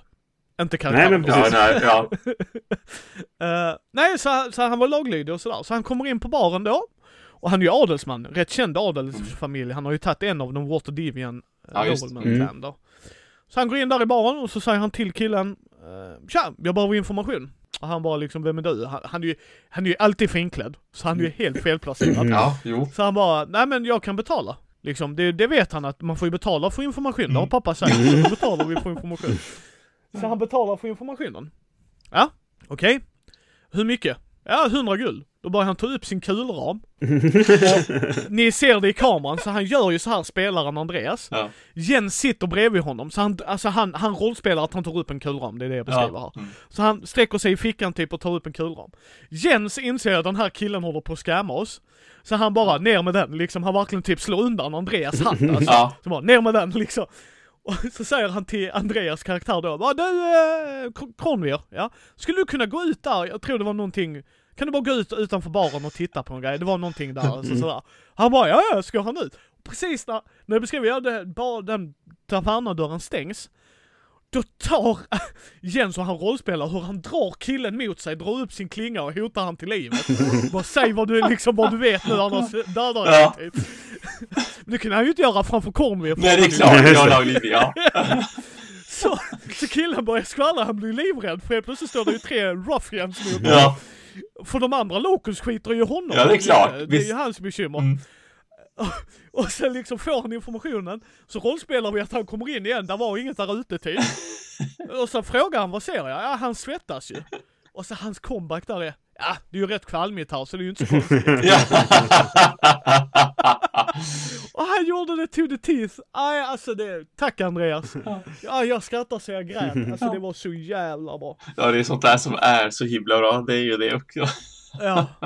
Nej det var, alltså det, och vi ska spela nu på söndag och då har jag fått skriva en hel, för det är också så här. Andra delen, kan du göra lite så här eller så och så. Eller så får jag skriva allting själv igen. Mm. Tack för Ja. det. Mm. Mm. Eh, sen, sen en grej jag ska säga där med tisdagsgruppen då när vi körde uh, starteräventyret. Fredde var med, Pumpa kunde inte. Mm. Så hade jag spelat lite bräda med Fredde. Eh, så han, jag frågade vill du vara med? Ja, ja. Så kommer min tisdagsgrupp. Det är mm, Fredrik Weber, shoutout till dig och sen eh, Martin heter han, en barndomsvän till Weber. Typ från när de var 18. Mm. Eh, och sen var det Jesper, en ny kille som jag träffat via rollspel. Mm. Så det är jätteskoj. Och, eh, och så då Anton, en som jag har liksom från facket som har joinat oss. Okej. Han har inte spelat rollspel och sånt innan. Han Ja. tyckte det var jätteroligt Ja, när vi gjorde det på... Ja, Ja. så Kul. han är... Men han hade ju, han har ju inte träffat Fredde innan. Mm. Mm. Eh, De, de andra, förutom Jesper hade, alltså de, de andra har ju träffat honom innan. Så de vet ju vem Fredde är och sådär. Mm. Och när de börjar rabbla spells, så säger Fredde, nej men ni gör nog så här. För Fredde har informationen. Mm. Så helt plötsligt hör man Anton säga, har du spelat Dungeons and Dragon innan? så tittar Fredde här, ah, a tad. ah, jag älskar dig Fredde. Men det var så jävla roligt, han blev så förvånad. Helt plötsligt sitter en ny kille han har inte sett innan. Han har liksom ingen preferens till Fredde. Nej. Nej, visst. Så, så bara, så sitter han du vet såhär, typ Brisse sitter och bläddrar i en bok, ja typ sidan 234, tack Fredde. Ja. Och, Ja. och sen, eh, sen har vi pratat ihop oss i Malmögruppen efter Dungeons and Dragons. Mm. Mutant undergångens arvtagare. Nice. Mutant undergångens arvtagare. Taggar, taggar. Så in i helvete. Grymt. Ja. Och jag sa till dem, ni kommer möta en anka, jag skiter i vad äventyret Ja, säger. men det är klart ja. De måste. Det är solklart. Ja. Som sagt, mycket Dungeons and Dragons just nu, inte superdåligt men Ja. Eh, ni ser här bak hur mycket rollspel jag Ja, har. visst, jag har visst. andra. Mm. Jag vill gärna spela. Mm. Mm. Så det var mina Dungeons and Dragons news. Ja. Nyheter, och nu innan vi börjar så ska jag säga denna, för det här kommer att vara en riktigt bra pick till dig Thomas. Mhm. Visste du att Amazons Alexa kan förklara reglerna till Ticket to Ride och spela med dig Thomas? Jag visste inte att hon kunde spela med, men jag visste, jag hade hört att hon kunde förklara reglerna, ja. Men Ja. what? Hon kan vara Så med? Thomas, Ja. du, du kan ju köpa dig en kompis. det är sant! Jag kan sitta hemma och spela med min, med min Alexa AI. Det är ditt drag, Thomas. Tack Alexa. Men då gör jag så här då. Smart drag. Tack Alexa, jag vet. Det är lite så jag sitter själv också, fast jag bara tillgör min egen röst. Nu vinner jag Thomas, ja ja ja. Ja, gör inte allt off. Nej men Alexa, ska du inte göra ett drag? Du, du, Alexa, du får 30 sekunder på dig att göra ditt drag. Alexa, ska du göra ditt... Nej, okej. Nej, men då vann väl jag då, Agde. ja jag tyckte det här var jätteintressant. Ja, visst. Verkligen. Mm. Det var faktiskt en uh, svinkul grej. Jag ville bara ta den snabb passus Mm. för jag vill göra en pik till Thomas. Det var jättebra. För, för när, jag, när jag läste den bara ah Thomas har en som man kan köpa och spela. Ja. Kanske kommer på Instagram. Vänta bara och se. Ja, precis. Nej skämt åsido. Det är jättebra att Thomas och Brisse spelar solospel för det, då kompletterar ni att jag inte gör. Mm. Så det är all heder till Ja, precis. Jag ville bara pika, det var bara en Det var. Det, det, det är svinkul. Ja, det är för det. de som kanske vill spela med andra Ja. Ja. Och vill ha den taktila känslan. Mm. Mm. Alltså det kan ju hända. Alltså jag är ju inte, det är ju bara skitkul. Mm. Om inget annat att förklara reglerna. Ja, visst. är visst. svinbra. Ja. Ja. Det var riktigt läckert faktiskt. Sen vet du Sören, jag hade nog ju hellre, där gillar jag ju Watch It Played och dina Ja, videos. samma. Och det. Ja, men visst. För jag vill ju ha det visuellt. Mm. Sen tar du korthög A. Ja. Vilken korthög Vilken är det då? Ja, eller hur? alltså förstår du? Ja. Men det kan man ju, om, om man samarbetar med dem kan man ju Ja. göra någonting åt det självklart Ja, också. visst. Men det är bara den, den tanken som slog mig liksom. Mm. Och så tar du den korthögen Brisse och så blandar du den och du bara, vilken du vill. Ja, precis. ja, men det kanske blir en sån här som de här gamla kassettbanden. Och så vänder vi blad när du hör det här plinget. Pling! Och så bara, på sidan 37 ser du nu de röda korten. det är de du ska ta.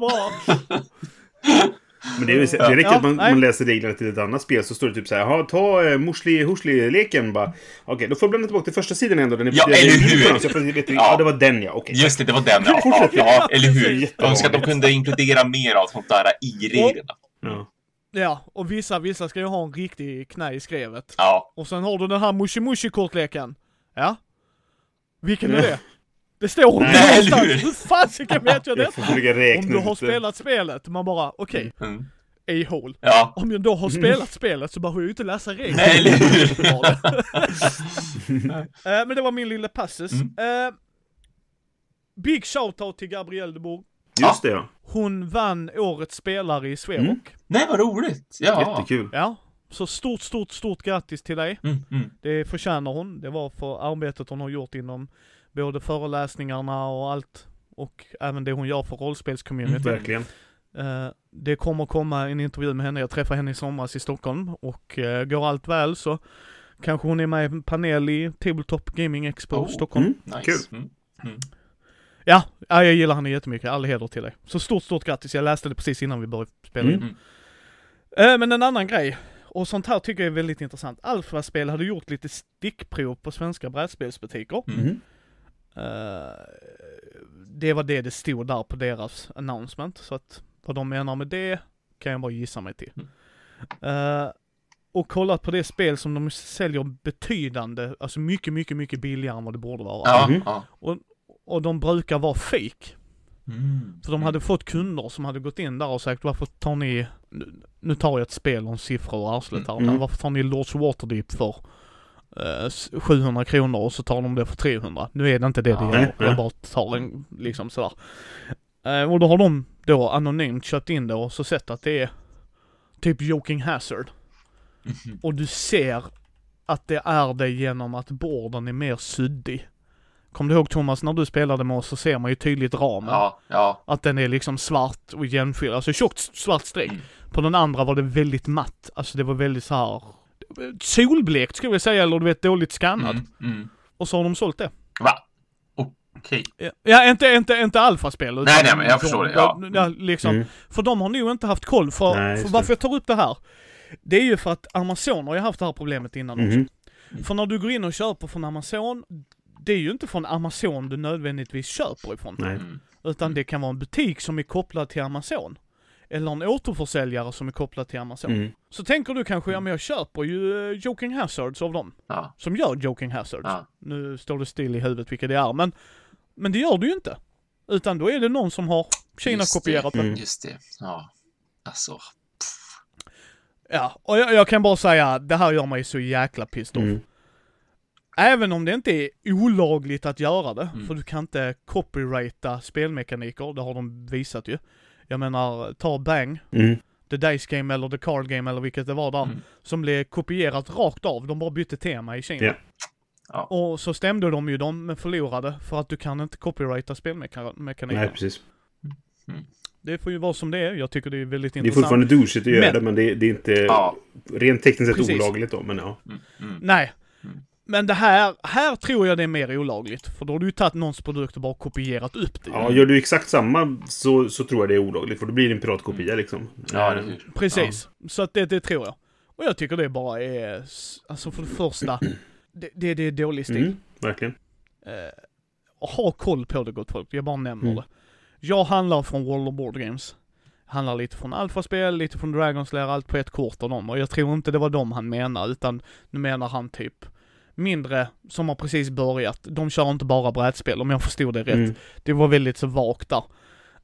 Ha koll på det, för jag tror, och han skrev också att det är nog inte att de har gjort ett medvetet val. Nej, precis. Mm. De är bara glada att de har kommit Ut- över det så billigt så de kan lägga ett lågt pris liksom och ändå tjäna pengar på det. Precis. Ja. Medan vi vana brädspelare, hade Måns gjort det på Thomas jobb, så hade han ju märkt Ja, det bara. mm, Varför tar ni det så här billigt? Ja men du, du, bara, nej. Här är en anledning. Nu i någon ände får vi korta ner det. Mm. Vad har ni gjort? Man kan få jäkligt bra deals av olika anledningar också. Visst? Mm. Men var vaksamma. Mm. Så är det ju. Man kan alltid ställa följdfrågor. Var har ni fått detta ifrån? Har ni fått detta från Fantasy Flight? Mm. För de kan ju rea ut grejer liksom till sina distributörer eller sådär. Så är det ju. Så, så, så funkar det ju i alla delar i branschen. Mm. Mm. Men ta en koll. Jag, jag tyckte det var en viktig grej att ta Mm. upp, sorry. Men det, det, det, det irriterar Nej, men det, det är det. Ja. Alltså, jag, jag vet att um, Dominion var ett väldigt mycket piratkopior i, i cirkulation ett tag.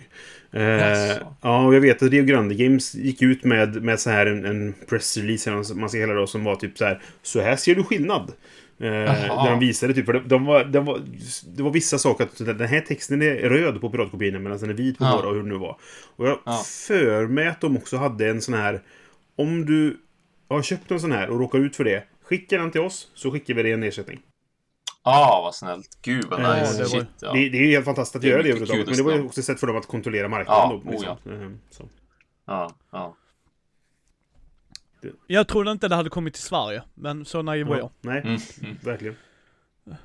Eh, men då kör vi vidare. Det var, jag tar min sista nyhet här också. Sorry, det ramlar på. Men jag tänkte sen kan ni bolla fram och tillbaks. Mm.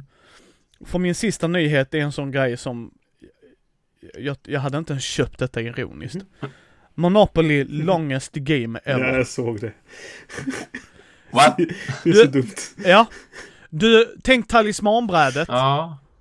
Fast i monopol. Nej. Ah, så jävla bra! Ah, Eh, det är få gånger jag får, får Thomas att rynka på pannan. det var en gång. Ja. Nej, och, och grejen är, det är samma. Nu ska vi se här. Bara en tärning. Ja. Så du slår inte två tärningar. Mm. Så du slår aldrig dubbelt och får göra en runda till. Nej. Precis. Sen, 66 fastigheter. Du måste äga alla för att vinna. Mm. Okej. Eh, riv dina pengar så får du ha mer. Ja, just det. Okej. Sl- del, delar du hundringen så har du 200. Ja, ja. Jättekul. Alltså, alltså jag kan inte understryka det här nog. All heder till er som älskar Monopol. Jättekul. Och det är jätteroligt att ni gör det. Det här är inte en diss mot er. Men, Men! Ja. ja. Jag hade inte ens spelat Alltså det, det är ungefär som att säga World's longest terraforming Mars game ever. Nu måste du göra bapiljoner mer grejer. Man bara nej! Det blir inte bättre så. Nej. Och sen så här roll and move. Vad gör vi? Vi tar bort en tärning. jag punchar dig i nyllet Helt istället. annat spel.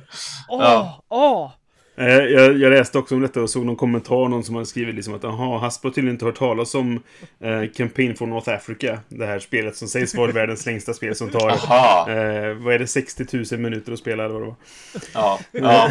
Så, så att ja, longest game ever. Ah, Okej. Kul. Mm. Nej, jag, jag tycker vi gör så här. Brisse och jag röstar Thomas. Du får köpa det här, så får du spela det med dina spel. Ja, jag, jag röstar för Får du det. sätta igång Ale- Ja, precis. Och så får du spela med Ja, Alexa. Ja, just det. Precis. Och så gör jag ett aprilskämtsvideo om det. Och sen så ser man se så här en video där han kastar ut Alexa. Ja. Ja! Ja, precis. Ja. Jag sätter en kamera nedanför balkongen så man kan se hur hon flyger ut från balkongen. Ja. En granne filmar med så här skadad Ja. mobilkamera. Vad i helvete? Nej, alltså. Det är ju en skitgrym ploj. Mm. Det är det ju. Det är jäkligt Men intressant. kom, kommer de sälja det? Kommer någon köpa det? Yes.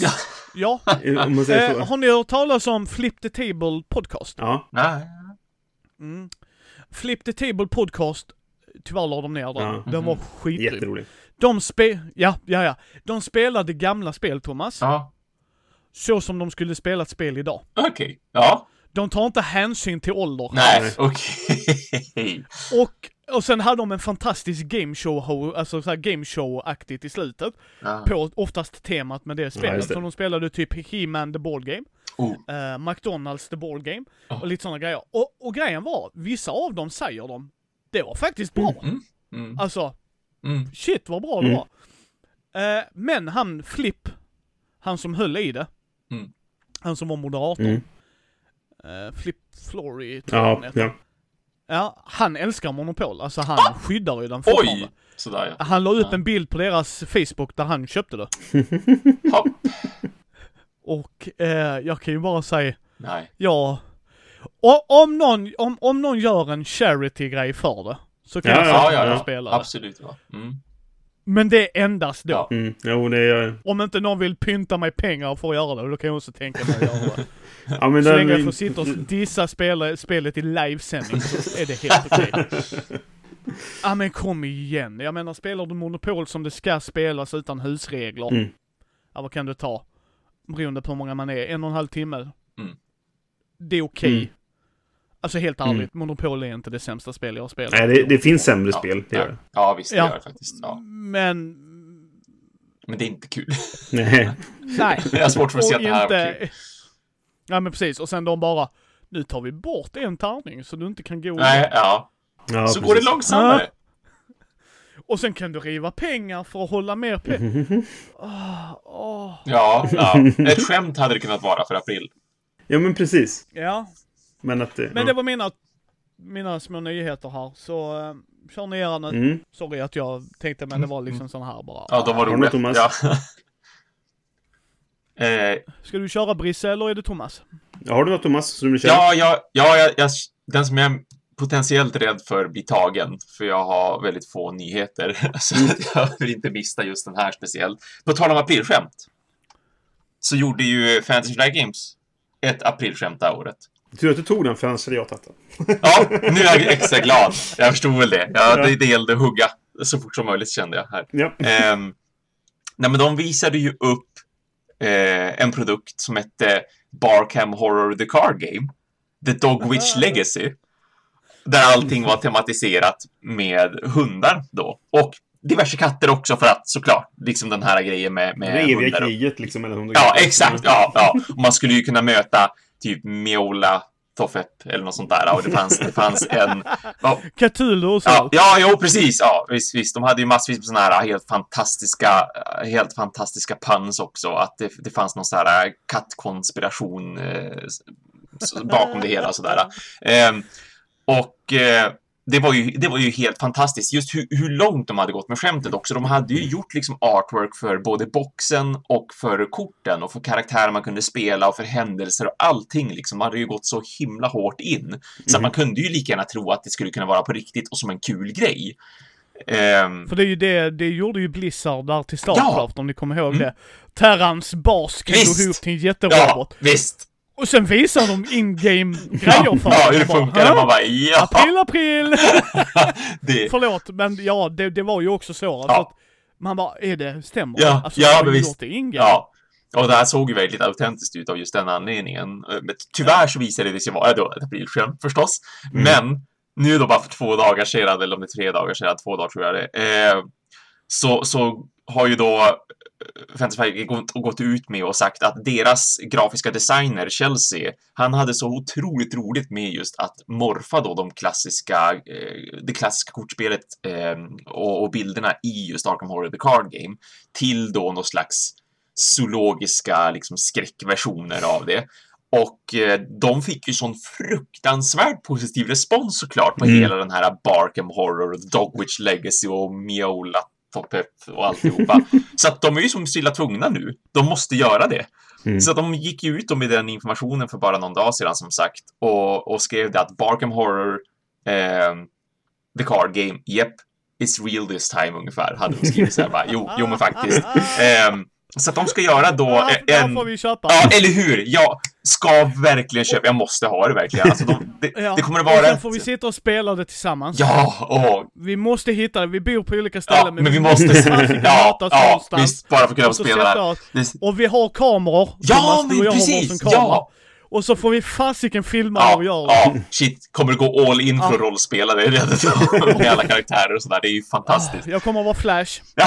Ja, det är klart. Ja, klart det måste vara. Jag tror du kan hitta en karaktär som ser ut som Flash faktiskt, att, att hans eh, ras liksom rep- representerar och sådär. Mm. Eh, så det, det blir då ett sånt här standalone äventyr som de kallar det för, ett sånt här scenario.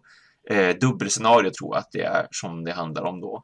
Ehm, där man, som heter The Meddling of Miaulathotep.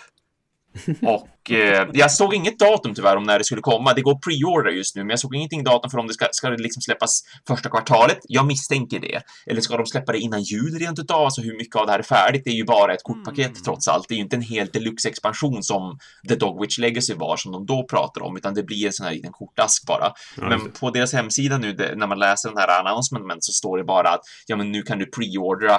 Eh, vi jobbar dessutom med Pets for Vets som vi stöder. Så, så eh, typ deras eh, för det är något så här företag då i USA som jag fattade det som är någon slags, eh, eh, vad heter det, ta hand om hundar liksom, eh, som jag antar är veteraner eller som har farit illa däran eller sådär, att de skulle stödja någon sån typ av organisation också som finns där i USA i alla fall.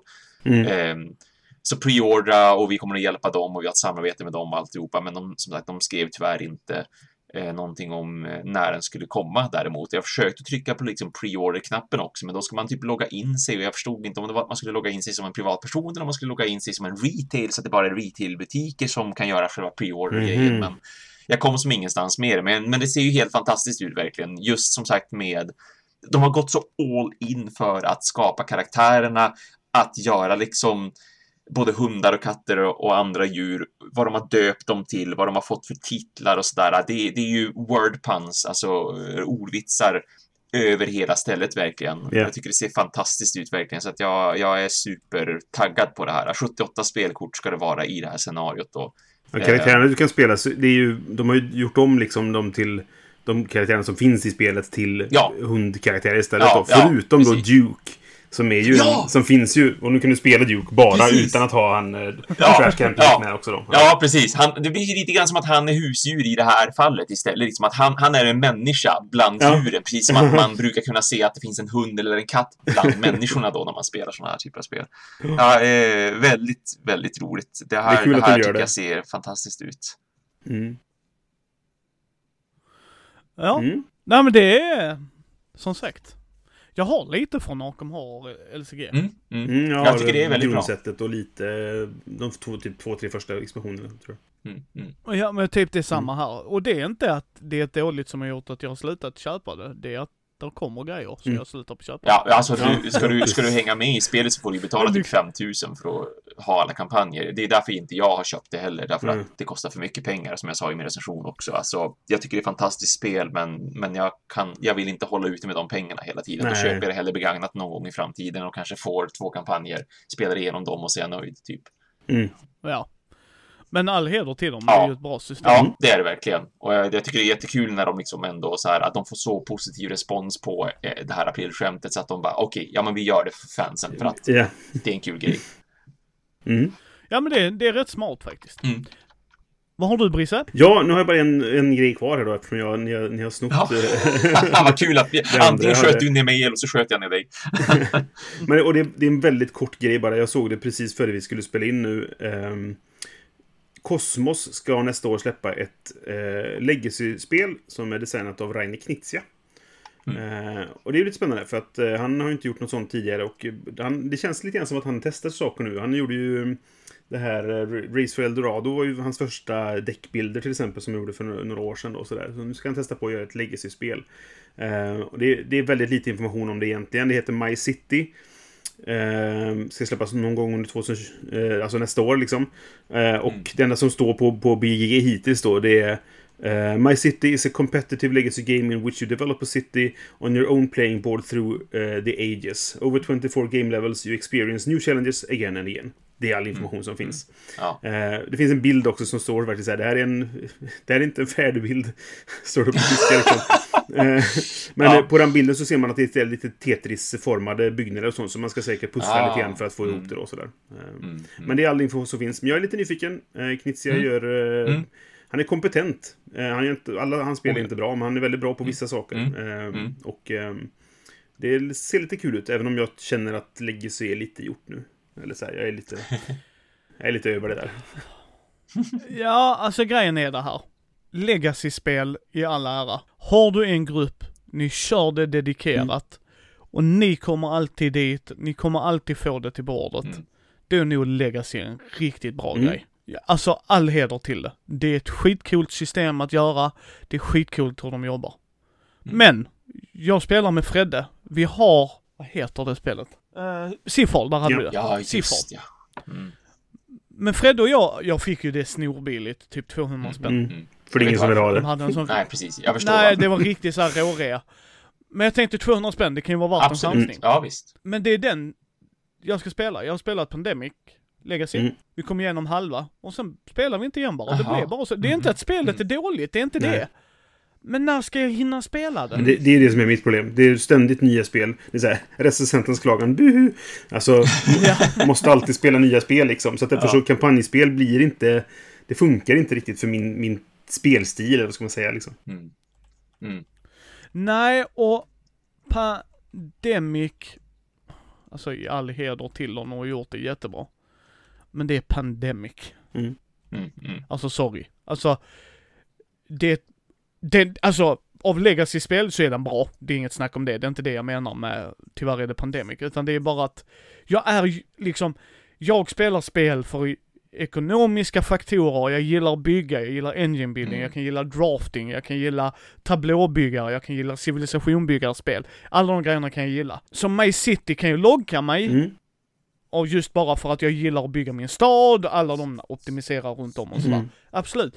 Men problemet blir med ett legacy-spel, beroende på i och hur de gör det, för är det inte, för, för i Pandemic är det ju en story. Ja, men det Ja, precis. liksom, hittar de ett legacy-spel där, det hade varit coolt. Det hade varit jättekul tror jag. Det bara slog mig just nu. Mm.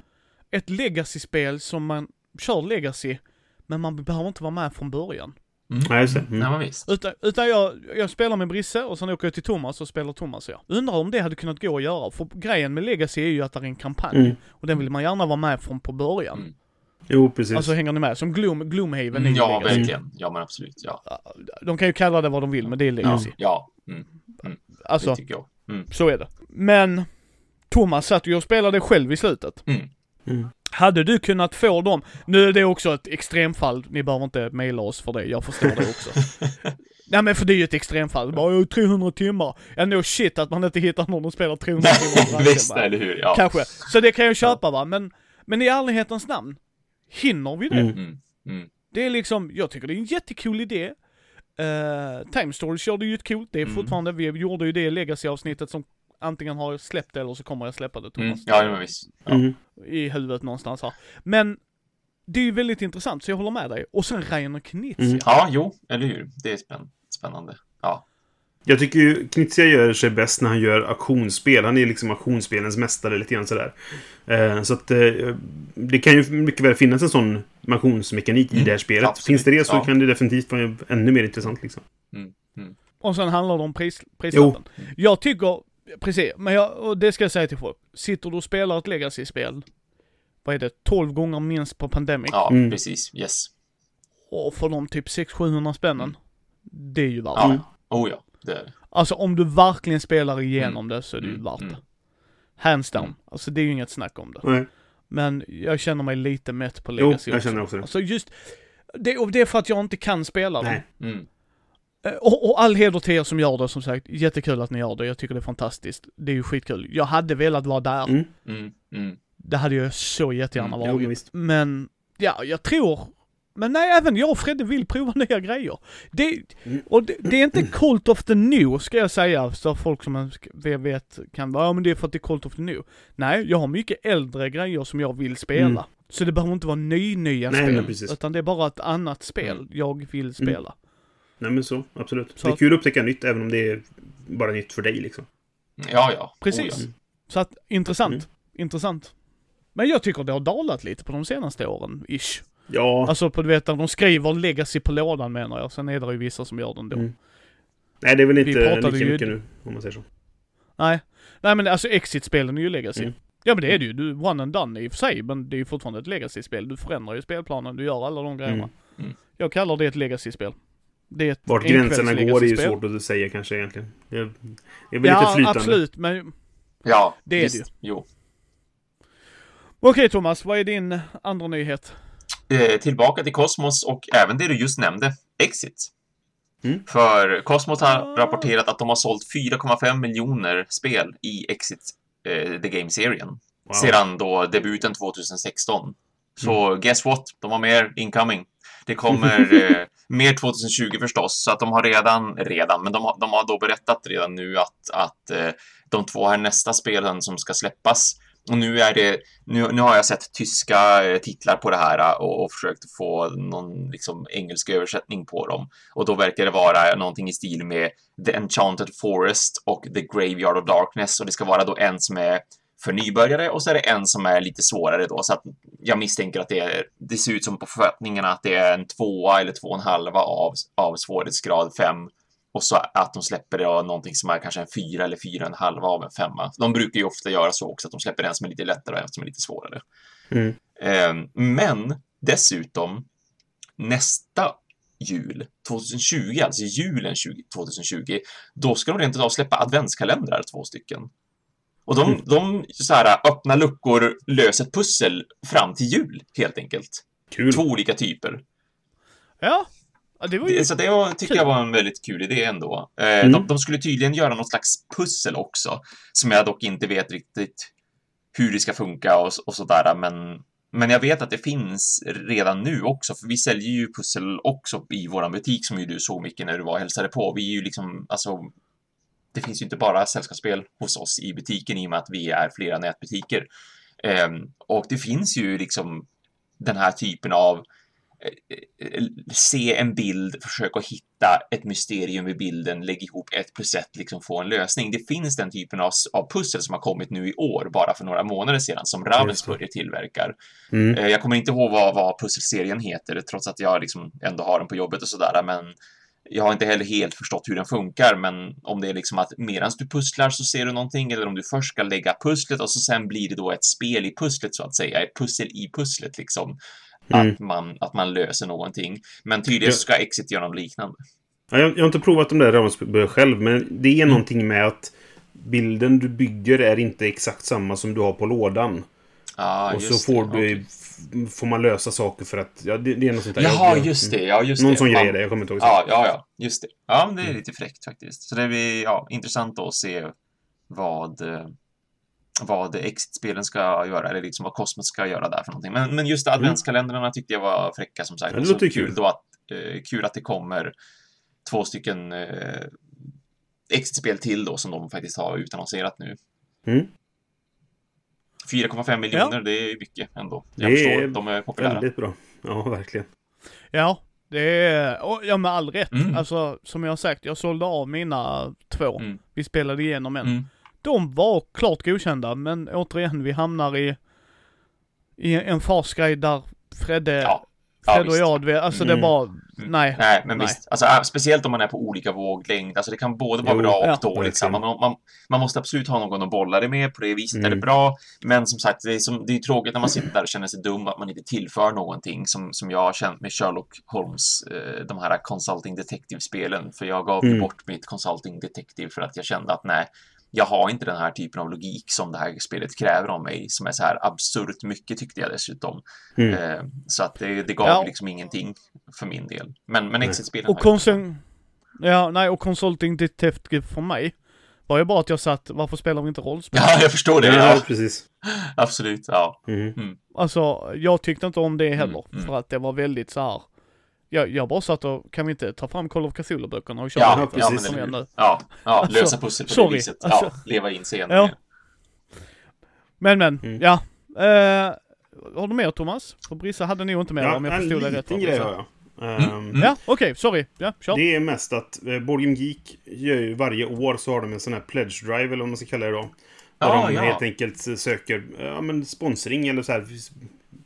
Ge oss pengar, supporta oss liksom. Ehm, Ja, visst. Och jag, jag, Och så får du Geek Gold. Ja, precis. Men jag tycker det är värt att göra det för att Mm. de flesta av oss, jag, jag använder det väldigt mycket. Jag tror att de flesta av, Mm. av alla spelare jag känner här, som det, det är en, en Mm. jättebra resurs att ha. Mm. Jag använder det Visst. nog åt, nästan varje dag. Eh, så är jag samma. inne liksom. Så att eh, det är värt att lägga en liten peng där, även om du får Geek Gold som, som en belöning för det liksom. Men att eh, det, det är ett värdigt... Worthy cause, eller vad säger man liksom? Ja, jo, en peng visst. till dem, för att det, de jobbar stenhårt med det där. Och även om det finns saker som, som går, skulle gå att göra bättre på sidan, liksom sådär. Får de pengarna så kanske de har råd att göra det bättre. Ja. Liksom. Ja, visst. Att Och det är ju bara 15 dollar som är minimum. eh, 15 är gränsen minimum, om ja precis. Ja. Så du kan känns- sätta upp en, en, en årlig eller en, en månadsbaserad eller en engångsbetalning. Eh, betalning. Ja. Och i, i inspelande stund så är det 27 dagar kvar. Så att, eh, gå in Mm. och kolla där. Om du använder Boarding Geek mycket så, så är det värt att lägga en liten peng på det tycker jag. Ja, visst. Ja, så 25 dagar när det släpps ungefär. Ja, Ja, precis. Yes, det stämmer. Ja. Mm. Vi- Vill man så, så vet jag att man kan ju så här via Paypal bara donera, om du vill donera 3 dollar, ja men okej, bara donera 3 dollar då, liksom. De, Mm. de tar absolut emot färre summor också, men, men vill man ha någonting för det på hemsidan så att säga, typ att du får en sån här fin liten ikon under ditt namn som säger att du har Ja, supportat precis. dem och såna, eh, såna saker. Då är det 15 Då behöver man lägga åtminstone 15 dollar. Och det, det är inte mycket pengar tycker jag. För så mycket som jag använder den här Nej, sidan så, så visst, tycker jag att det, är- det, det är Ja. de värda liksom. Ja, ja visst. Årligen kan jag lätt tänka mig det. Ja, alltså det är ju IMDB Ja, för brädspel. ja, absolut. Precis. Och för er som inte vet vad IMDB är så är det ju International Movie Database. Jag använder den lika mycket som jag använder BGG. Ja. Ja, in, Helt ja, ärligt. Jag, kanske inte lika mycket men ja. Det, jag använder den väldigt mycket också i IMDB. Ja. Men äh, kollar inte du på film? Man kan ju nästan tro att du har barn. Ja, precis. Precis. Jag, är, jag älskar film. Jag försöker se så mycket jag kan, men jag har barn. Eh, ja. Jag är, flit, jag är flitigare användare av MAL som står för My Anime List därför att det är ju liksom, jag, folk som känner mig vet Mm. att jag kollar ju på så här 40-50 anime-serier om året så att det är klart jag använder den jättemycket. Hade, Ja, jag, hade jag istället tittat på film jätte, jättemycket då hade jag ju gått in på IMDB dagligen. Men nu, jag går in på IMDB Ja. relativt ofta. Liksom. Jag vill kolla upp filmer, jag vill påminna mig själv om filmer, jag vill titta på trailers eller jag vill Mm. betygsätta filmer. Så att jag använder absolut IMDB också. Jag tycker den är jättebra. Jo, det är nog från om jag kanske inte Ja. använder den dagligen också. Just bara för att man måste kolla upp, eh, vem är det i den där filmen jag, eller den Ja, där serien ja. jag kollar på. Ja, men så här, visst. så att, ja, Sånt är den sant. ju också bra för. Mm. ja, och det är lite det jag menar. Eller, vad va, vad var, vad var den plotten där? Kan jag använda Ja, det i rollspel? ja, klart jag Mm, eller hur? Jag förstår. Eh, nej men det det håller jag med. Ja. Det håller jag helt med. Mm. Det är väldigt mycket och de har gjort, jag gillar ansiktslyft Ja. uppenbarligen. Mm. Men jag kan säga så här, jag vill gärna ha en bubblare med er när vi pratar just Boarding Geek. Ja. Vad vi tycker var är bra och Mm. vad tycker vi är dåliga. Mm. För det, det kan vara hur vi använder det Mm. faktiskt. Så jag, jag gillar Board Game Geek. Den är inte perfekt som Brisse sa, Men utan den så hade man ju kliat sig. Ja, många gånger. Oh ja. För att den gör mycket. Du får regler där. Ja. Alltså, du får videos. Du, alltså, visst, du kan youtuba och du kan googla det, absolut. Men använder du BGG bra och lär dig hur de fungerar. Så gör du Ja. nästan bara det via Ja, den. men precis. vi- vi- jag... Ja. Nej, ser du Thomas? Ja, ja, vi använder den nästan dagligen i jobbet också därför att eh, alltså communityn är ju så himla eh, drivande också och aktiv och det Mm. gäller även utgivare och utvecklare. Så Mm. att det är ju jätteofta som när vi får frågan när kommer det här spelet? Alltså då är det inte att vi har fått någon slags hemlig information skickad från Cosmos eller skickad från Fantasy Flight Games utan då går, har vi gått in på forumen helt enkelt på Game Geek och så har utgivaren eller utvecklaren av det här spelet skrivit att ja men vi försöker få ut det i mars eller maj eller till Essen eller vad det nu är för någonting. Mm, mm. Och så står det där. För att de är så himla aktiva. Ja. Nej, och jag använder det till Nej, att sköta hela min samling. Eh, Ja. jag, jag, den, den har jag, ja. Där jag lägger in alla spel jag köper, jag lägger in alla spel jag säljer, eller tar bort spel jag säljer, lägger dem som previous loan och sådär. Så det där, där håller jag koll på. Bara spelen jag äger och sånt där liksom. Ja, och sen kan man sätta sitt betyg där Mm. och man kan återbesöka Mm. det. Sen när någon säger det, för att kom ihåg vi spelar mycket spel, Mm. Thomas, jag och Brisse. Mm. Det är inget som vi skryter med utan det är bara en realitet, det är en fakta. Alltså, det är liksom, spelar ni mindre spel, okej, men vi gillar spel. Alltså, så Ja. att vi kommer i kontakt Ja. med det. Det är ju det det blir Ja. va. Och många namn är lika och du vet så här, fan har jag spelat det? Ja, Går man in och kollar, ja det har jag. ja, visst. Varför satte jag en sjua? Ja. Så går man och tittar, där hade Ja. vi den, nu vet jag varför Ja. jag satte en Ja, sjua. Alltså, och det, det gör jag med film också Ja, på IMDB. precis. Samma här. Har jag, har jag sett denna filmen? En fyra? Oh god, oh no! Då blir man påmind om det. Ja, exakt. Nej, nej, ja. Visst, jo, jag gör samma sak både med film och med anime också. Det är för att påminna mig själv om att ja, men, har jag sett på det här eller har jag inte sett på det här och vad tyckte jag om det? Och så kan man få rekommendationer såklart också på det viset, men även Ja, visst. rekommendera till andra. Och sen ger de credit till illustratörer Mm. och du kan klicka på dem. Och så kommer det upp en lista på vad de har gjort för spel. Ja, men visst. Mm. Det är jättebra. Som sagt, vi kommer göra en bubblare för det här. Mm. Men det, jo, det håller skitbra Brisse att du sa det. Mm. Jag, jag har missat det. Jag tänkte, skulle inte den dra igång? Och du bara, jo. Mm. Det är i december varje år. Ja, men precis. Har du mer Thomas? Nej, sen eh, är jag färdig. Mer Brisse? Nope. Nej, då går vi på Kickstarter. Mm. The Curse of the House of Rockwood. När ni hör detta så är det ungefär tre dagar kvar. Mm. Eh, man spelar en familj som har magiska och ockulta krafter. Det här är ett rollspel. Mm. Mm. Mm. Yes. Där en familj gjort en pakt för att kunna få dessa krafter. Ju mer kraft man använder, ju mindre mänsklig blir man. Eh, och sen är det familjedrama där man dödar monster och dylikt. Mm. Okej. Ah, alltså det här är så intressant för det krävs ju rätt grupp människor att spela sånt här. Mm. Och vad det menar jag att det är inte tematiken som är problemet, men hur många vill spela familjedrama? Ja, jo. Mm. Visst. Cool idé dock. Ja, ja. Jättecool idé. Ta en titt, alltså jag var väldigt sugen på det. Vi har ju lite så här, jag har, jag har lite stram ekonomi då där jag ska skicka ut 11 paket förhoppningsvis. Men, jag tyckte det var intressant, alltså just döda monster och familjedrama. Mm. Visst. Ja, jo. Ja. Intressant kombo där. Ja, det är klart. ja, udda kombo. Alltså, ja, jag, jo. jag, In, ja. Yes! Jag har ju friformspelat en hel del och spelar jättegärna familjedraman sådär. Men, och jag spelar jättegärna f- så här, monsterdödaröj liksom också. Men båda två samtidigt? Nej, jag vet inte riktigt. Ja, precis. Mm. Precis, alltså, och det, ja, nej, men det, det var kul. Jag tyckte det var, de hade blivit fundade om jag minns rätt där, men Mm, eh, mm. kul idé. Hatten av till dem, det är ju skitbra idé. Går det lås, går det Mm. lås. Eh, yes, Eh, vad har du Brisse? Jag har faktiskt inget Kickstarter den gången. Jag gjorde en snabb koll men hittade inget speciellt. Och jag är lite sådär... Hela den här grejen med eh, fackföreningar och hej och hå liksom. och Så jag är lite tveksam till, till Kickstarter. Så att jag, jag tittar inte så jättenoga just nu. Nej, och det, och det har jag sagt, så länge de, jag väntar på dem när de säger att vi ska gå ut och bojkotta dem. Då har Thomas och jag Mm, pratat mm. om detta, som vi faktiskt satt och sa. Mm. Att då tar vi, då, då, då är vi tre som får ta den diskussionen på vad vi tycker. Mm. Alltså jag, jag, Men det, de har ju själva sagt jag bojkottar inte aktivt. Det är mer så här... Jag, jag behöver inte kolla så noga. liksom. Ja, nej, nej, det förstår jag Brisse. Det förstår jag. Men det är bara där, det är där jag och Thomas har sagt liksom att när de som har sin fackorganisation Mm. kommer med ett utlåtande där de tycker att man ska göra Mm. det eller bli hårdare. Då kommer Thomas och jag ta den diskussionen och du med men då, då du sitter med Mm. då får vi ju ta en ställning. Mm. För det håller jag helt med. Jag är också lite så här. men jag vill inte ta skaparna ifrån dem. För att Nej. oavsett hur mycket man kan ranta på Kickstarter, Kickstarter är Kickstarter av en anledning. Mm, mm.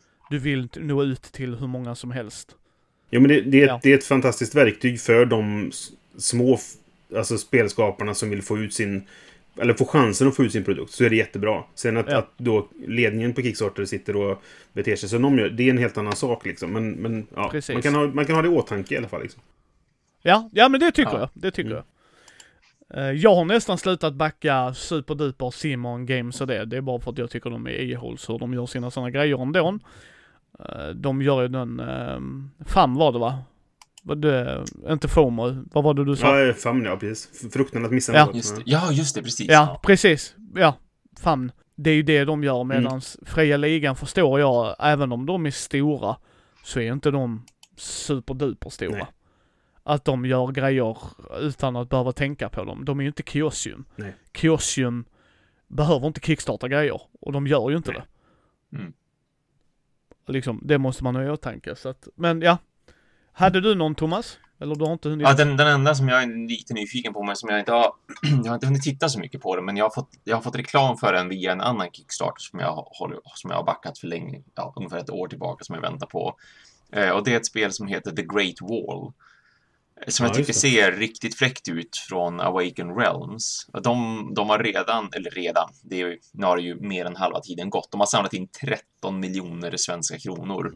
Eh, Det är så här, nästan 17 000 som har backat det. Så att det Mm. verkar ju ha genererat är det plast? intresse. Ja.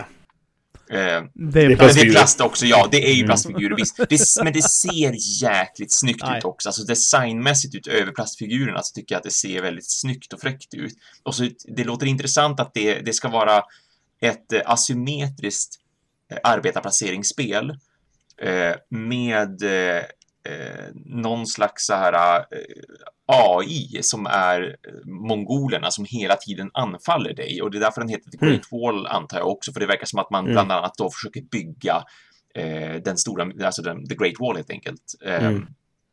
Så man, man, man kontrollerar olika gamla klaner i Kina och så ska man försöka försvara sig mot då de här mongolerna som hela tiden eh, anfaller den genom att då by- bygga den kinesiska muren. Eh, och jag, jag, jag tycker det ser väldigt bra ut, bortsett från plastfigurerna så tycker jag att det är en snygg artwork.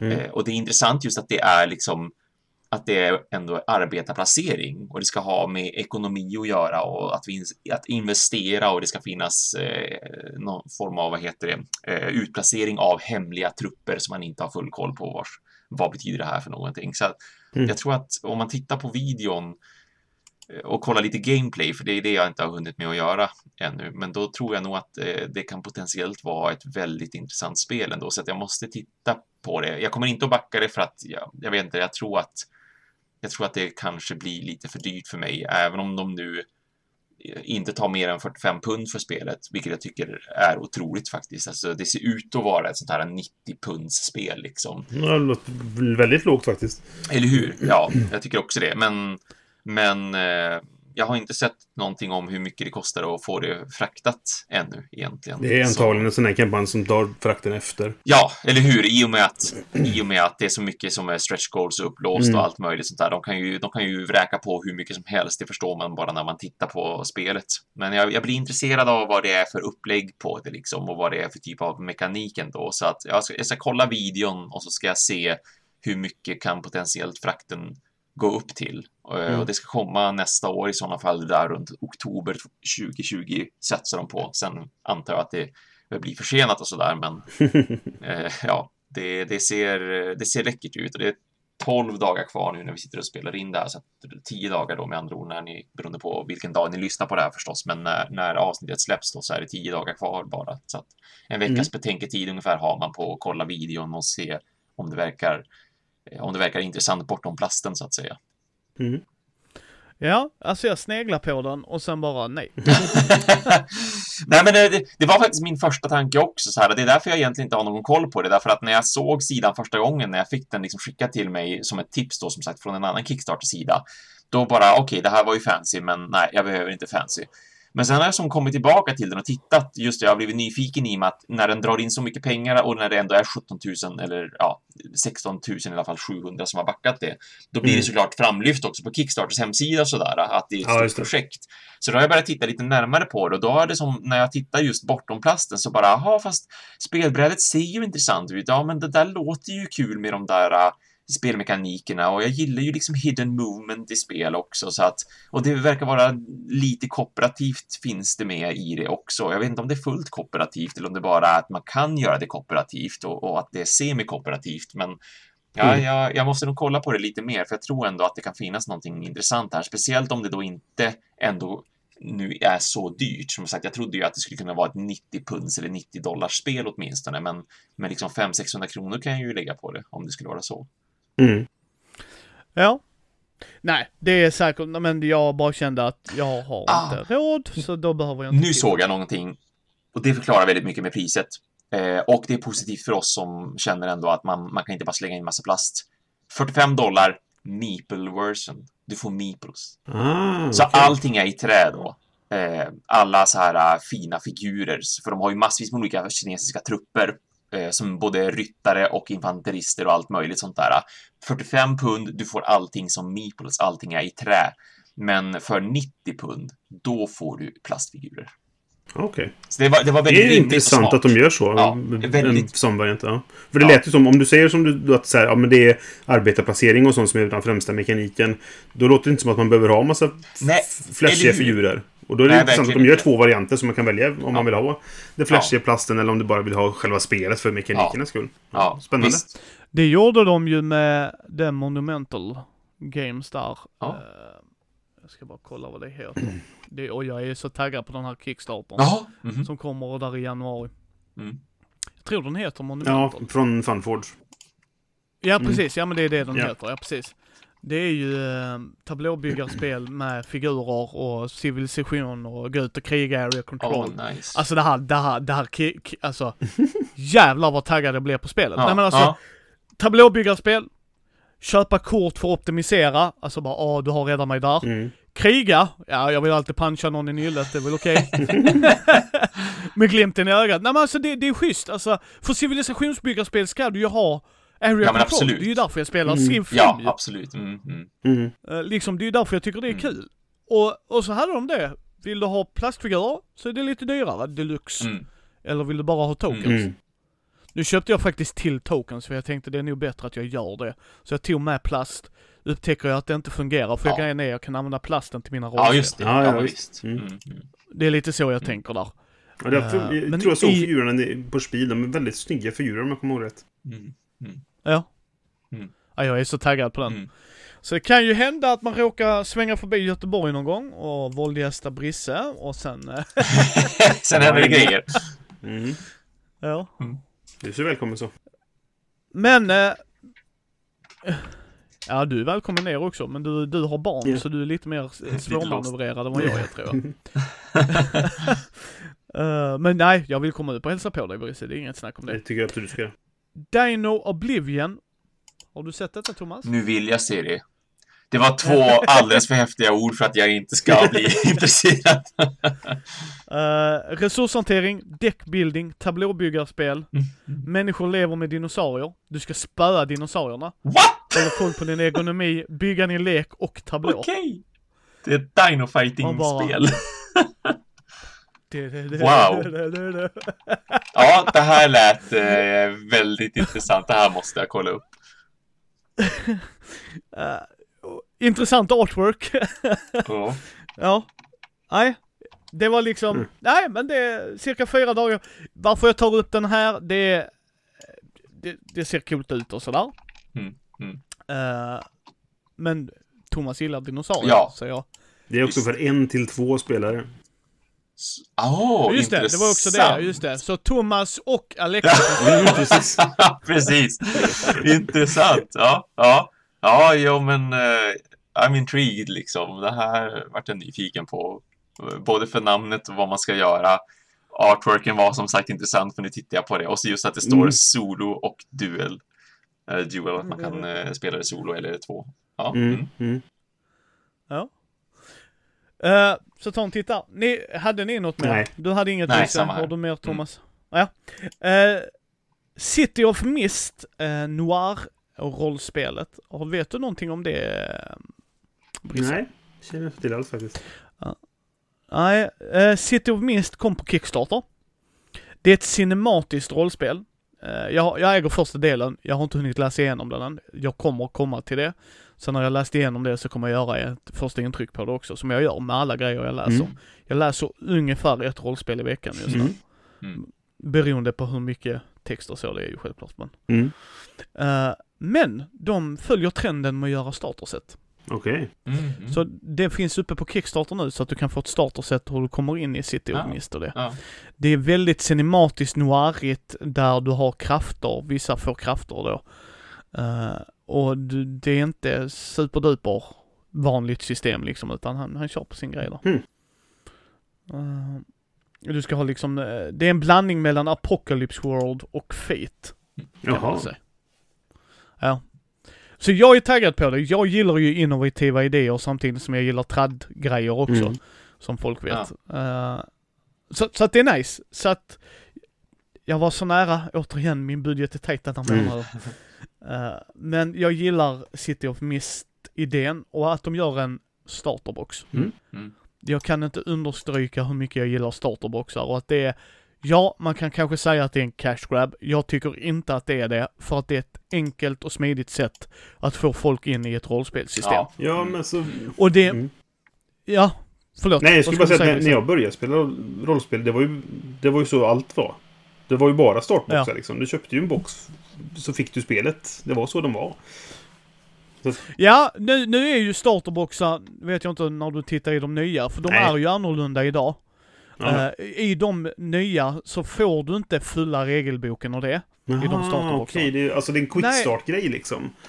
Pre- Mm. Precis. Ah, okej. Men förstår. jag gillar ju det, för Mm. att då får du... Här Brisse, du vill prova Dungeons and Dragons? 250 Mm. spänn, nu provar Ja, du det. just det. Och så upptäcker ni, ah rollspel var kul men inte Dungeons and Dragons. Skitbra! Ja. Då har du inte spenderat 1500 Nej, spänn på de det. andra Precis. Ja, men okej, då fattar jag grejen. Men ja, det är, lätt, det är ju Ja. väldigt smart. Och det är liksom, ja är det cash grab? Nej jag tycker inte det. Nej. De starterboxarna som jag har läst hittills ska jag säga. Nu har jag läst dem till Dungeons and Dragons och gjort videos på det så ni kan gå in på vår YouTube-kanal och kolla dem. Jag kommer göra på Call of Cthulhu-startern också. Mm. Eh, för jag älskar ju Call of Cthulhu så det var en no-brainer. Mm. Jag kommer göra det på den svenska Call of Cthulhu också. Mm. Eh, för det, det köpte jag till där. Så alla de grejerna kommer ju komma och jag gillar idén bakom det. Jo, men alltså... Som du sa, quickset. Det, alltså, inte bara för den som typ säger, ja men vad är rollspel, vad kan jag testa? Så här, utan även för dem, om du är van spelare, men typ såhär, okej här är en ny, ny setting och ett nytt regelsystem. Man kan testa det lite grann och se att är det något för oss? Ja, det var det. Då köper vi hela spelet. Eller så typ, nej men det var det inte. Bra, då har jag inte lagt så Ja. mycket pengar på det liksom. Mm. Så det är en, en väldigt bra idé faktiskt. Ja. Mm. Ja, nej men precis. Precis. Och jag, det är därför jag köper in dem så jag kan göra recensioner på det. Så folk kan se vad får jag i boxen. Mm. Ja, men det är Vissa bra. är ju mer, ja nej men vissa är ju mer så här, mer lullull och bra grejer i. Andra är ju så här, här får du bara basgrejerna. Ja, ja. Sure. Men då kan man ju ta en titt på Mm. det. Eh, men City of Mist där. Hatten av till dem, cirka 14 dagar kvar om ni hör detta på fredagen den uh, sjätte va? Mm. Ja, sjätte precis. december. Yes. Eh, sen har vi Museum Deluxe Edition. Oho. Mm. Det är, eh, blir den bästa curatorn i detta sex, set collection-spelet. Cirka 12 dagar kvar. Jag ki- kickstartade första gången. Eh, Så jag har grundlådan och jag köpte en av de här för att det var ju, fanns ju en Cthulhu-expansion. Den kunde jag inte låta bli så att den köpte jag. Ja, också. nej, det Men förstår jag. Jag är har fortfarande inte spelat det. Och har du inte spelat? eh, Nej, jag har inte spelat museum. Det, det sägs vara bra, men också väldigt light. Alltså det är väldigt simpelt om jag förstår saken rätt. Ah. Eh, och då, sen har det blivit stående vet, så här, för att det är ett spel jag inte ska recensera. Och då får du vänta. Ja. Snällt stå i kö bland de andra spelen som jag köpt men inte spelat. Mm. Mm. Alltså, vi får köra en hel helg. Jag får åka ut och våldgästa dig och så får vi be till gudarna att din sambo är okej med det. så får vi bara gamea i sönder. Mm. Ja. För det hade varit så jätteroligt att få spela mer spel Ja, verkligen. Det var svinkul när vi träffades. Eh, nej men okej. Nej, alltså. Och, och det är där jag tycker, man måste komma ihåg det också som sagt. Vi spelar väldigt mycket spel och jag har inga problem med superlight-spel heller. Nej. Om jag spelar med folk som passar nischen. Mm. Nej, nej, alltså verkligen inte. Jag, jag, vi spelade flera väldigt lighta spel för att den gruppen vi var nu i Falkenberg, det är lite blandad eh, kompott på, på van, spelvana där liksom. Och det är lite barn med och sådär. Så att vi hade lite blandade spel. Vi spelade flera stycken som är väldigt light egentligen. Men det kan vara skitroligt ändå. Ja, precis. Medan sitter vi tre hardcore, hardcore gamers som vi tre är, ja då kanske det inte är ett spel vi spelar. Nej. Utan då kanske vi spelar liksom Terraforming Mars, Lords of Waterdeep, Mm. nej kanske inte Lords of Waterdeep, men liksom de, Ja. de lite större Ja, spelen ju för att, för, för det, det, det ska man ju också komma ihåg, du har ju för och nackdelar med allt Mm. Liksom, spelar du ofta slate-spel, jag vet ju människor som kommer fram när de är på konvent då när man höll brädspelsbaren. Åh, du har det tunga Eurogamet, det vill jag spela. Så bara, ja jag spelar nog inte hemma. Nej vi spelar bara lighta spel annars får jag inte spela. För Ja. de har inte Nej, det, det. liksom. Och, det, och då, då kommer de till brädspelsbarer och så bara Kom igen. Ja, fixen. Precis. Nej. och det, det är ju skoj. Och Museum har ju även då artwork av uh, Vincent Utrate, som är min absoluta favorit. Så att, eh, det var mycket det som lockade Ja. också. Ja, det var, det var, det så snyggt Mm. ut. Men det är cirka 12 dagar kvar på den. liksom. Mm. Mm, ja, precis. Cirka 12, 12 dagar när ni har detta på fredag. Sen var där ett, jag har en sista. Mm. Eh, innan vi ska gå på vad vi har i pipelinen. Men Mint Condition Comics. Ett set collection med byteshandel. Mm. Där du ska samla serietidningar. Det låter lite spännande. Mm. Jag gillar temat. Ja, det temat var Ja. nice. Eh, sen vet jag inte hur groundbreaking det är, men det är ju temat som lockar. Ja, ja, ja. Eh, det är cirka fem dagar kvar på den. Uh, byteshandel och set collection, ja. Jag har inga problem med set collection-spel överlag. Jag tycker det är rätt, kan vara liksom... Alltså fillerspel är ju fillerspel av en Ja, anledning. visst, då är temat rätt så då är det ju bara trevligt, verkligen. Nej, men precis. Ja. Så liksom, jag gillar ju idén bakom, nu ska vi byteshandel, eller nu ska vi trada lite så här, Mm. med comics. Och det gör ju faktiskt folk. Ja, Mm. Jag skulle vilja se ett sånt med, tänk Magic the Gathering. Tänk, tänk om någon hade kunnat nörda ner sig till Ja. det. Det finns, nu ska vi se, vad är det det heter? Eh, Millennium Blades, kan det heta så? Det kan heta jag, jag får, vänta, jag får... Uh, Snabbgoogla. Google, Google, Google, Precis. Google, Google. Nej, det heter inte... Okej, det heter någonting, eh, någonting Blades. Det, det är alltså ett, det är ett, ett eh, lekbyggarspel, tror jag, som... Jo, Millennium Blades. Eh, jag har inte spelat det själv, men jag har hört talas om det. Och det, det handlar ju alltså om att samla... Det, spe, det, det är ett spel i spelet som heter Millennium Blades. Som är ett samlarkortspel. Ja, det så du spelar ett spel om att samla och, by, och bygga det. din lek och trada kort och sådana saker. Ehm, det, det låter ganska kul. Alltså, temat gillar jag. Sen vet jag inte hur bra spelet är och sådär. Men jag har hört lite grann om det och eh, jag tror det är svårt att få tag på. Jag har inte sett det någonstans i Sverige dock. Men det, det går säkert att hitta. Ja, Eh, jo, men jag det- det undrar handlar om jag det. inte... Jag tror att jag rent av har sett det på...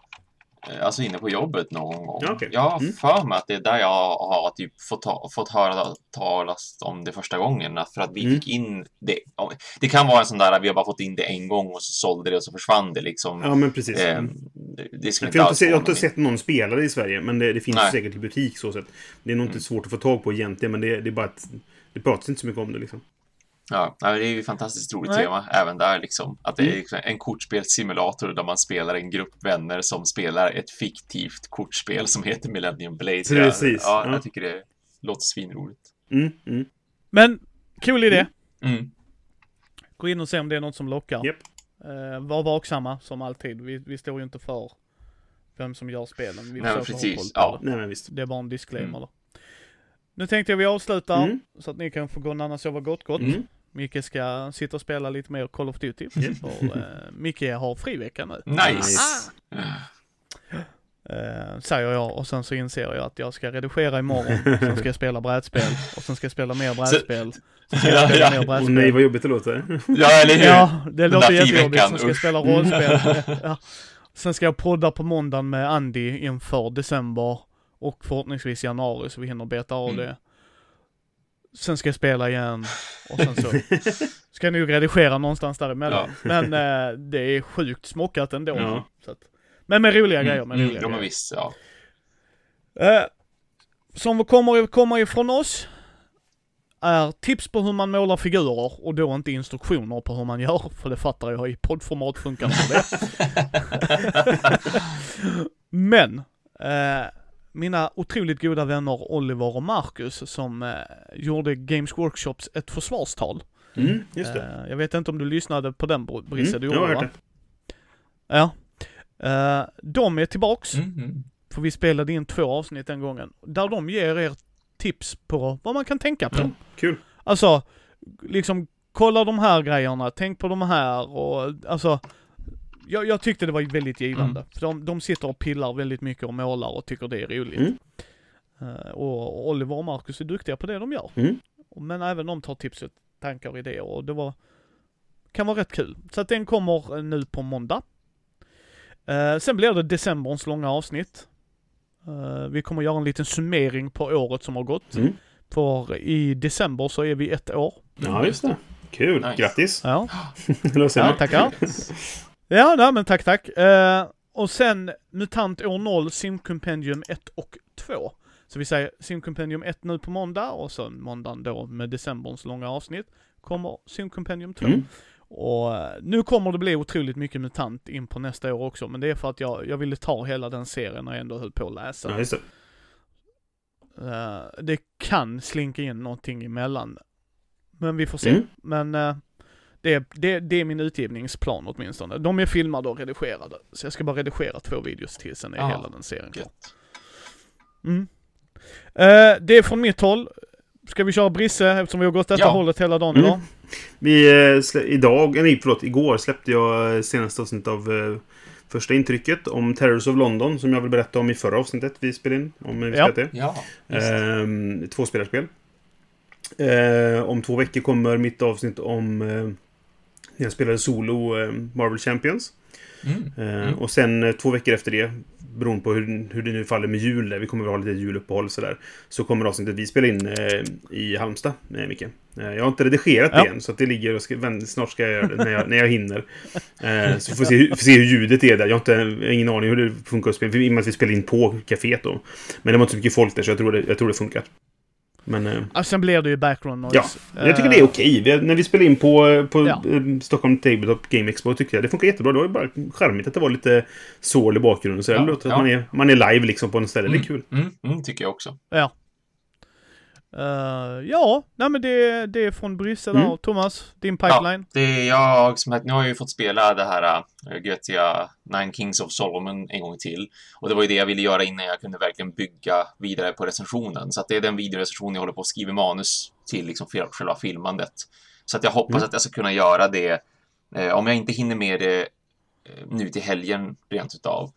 Eh, Så att jag kan publicera det till veckan som kommer så hoppas jag att jag kan börja redigera till veckan som kommer så att det liksom är slut innan veckan är slut sådär. Men så att in, inom liksom sju dagar eller någonting, sju, åtta, nio Mm. dagar så hoppas jag få upp den videon så att jag direkt då kan hoppa på just eh, eh, Imperial Settlers Empire of the North. Men nu vill jag ju som sagt också få det spelat solo och ett till parti med eh, tre eller fyra spelare bara för att testa på lite andra klaner också och se som sagt hur funkar de här kortlekarna, hur, hur mm, känns de egentligen om man skulle spela dem flera gånger framför allt och hur funkar sololäget, eh, speciellt när Mm. man har spelat lite grann och vet hur fraktionerna eller klanerna funkar också.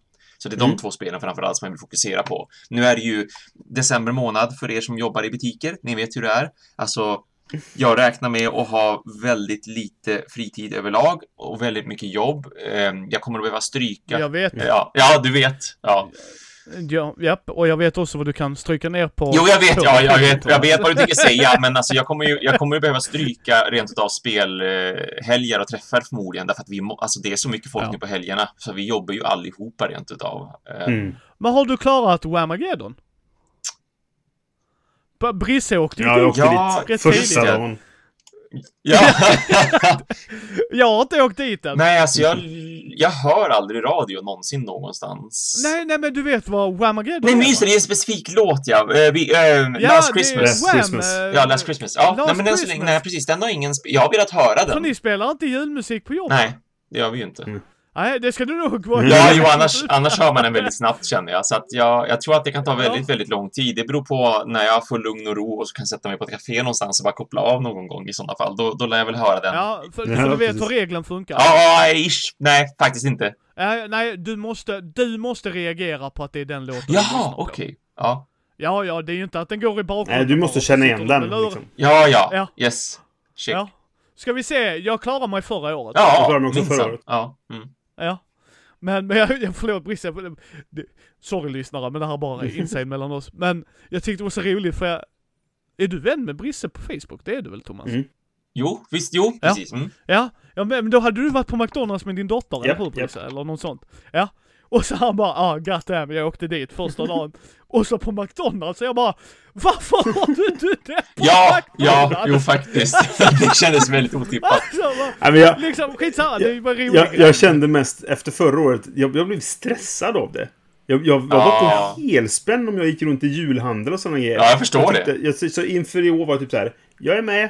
Åker jag dit så gör jag det. Jag bryr mig inte så mycket liksom. Ja. Eh, och så satt jag på, alltså, det roliga, vi satt på McDonalds och jag sa till Charlotte, min sambo, så här, liksom att nu kan jag åka dit när som helst.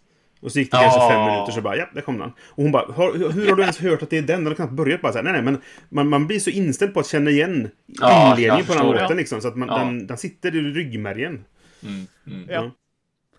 Nej, jag vet hur jag hade löst det. Det är på med mina hörlurar och så lyssna på podd, på Brisses podd hade jag Ja. istället. Och sen så går jag igen och handlar. Jo, men det, ju- Och så tar jag mina grejer. det gjorde jag ju förra året under julhandeln. Men så, så, här, så måste man ta avstånd ibland för att kunna prata med kassapersonal. Ja, visst, eller hur? Ja. Amatör! Du bara höja rösten! Du, du skulle ha...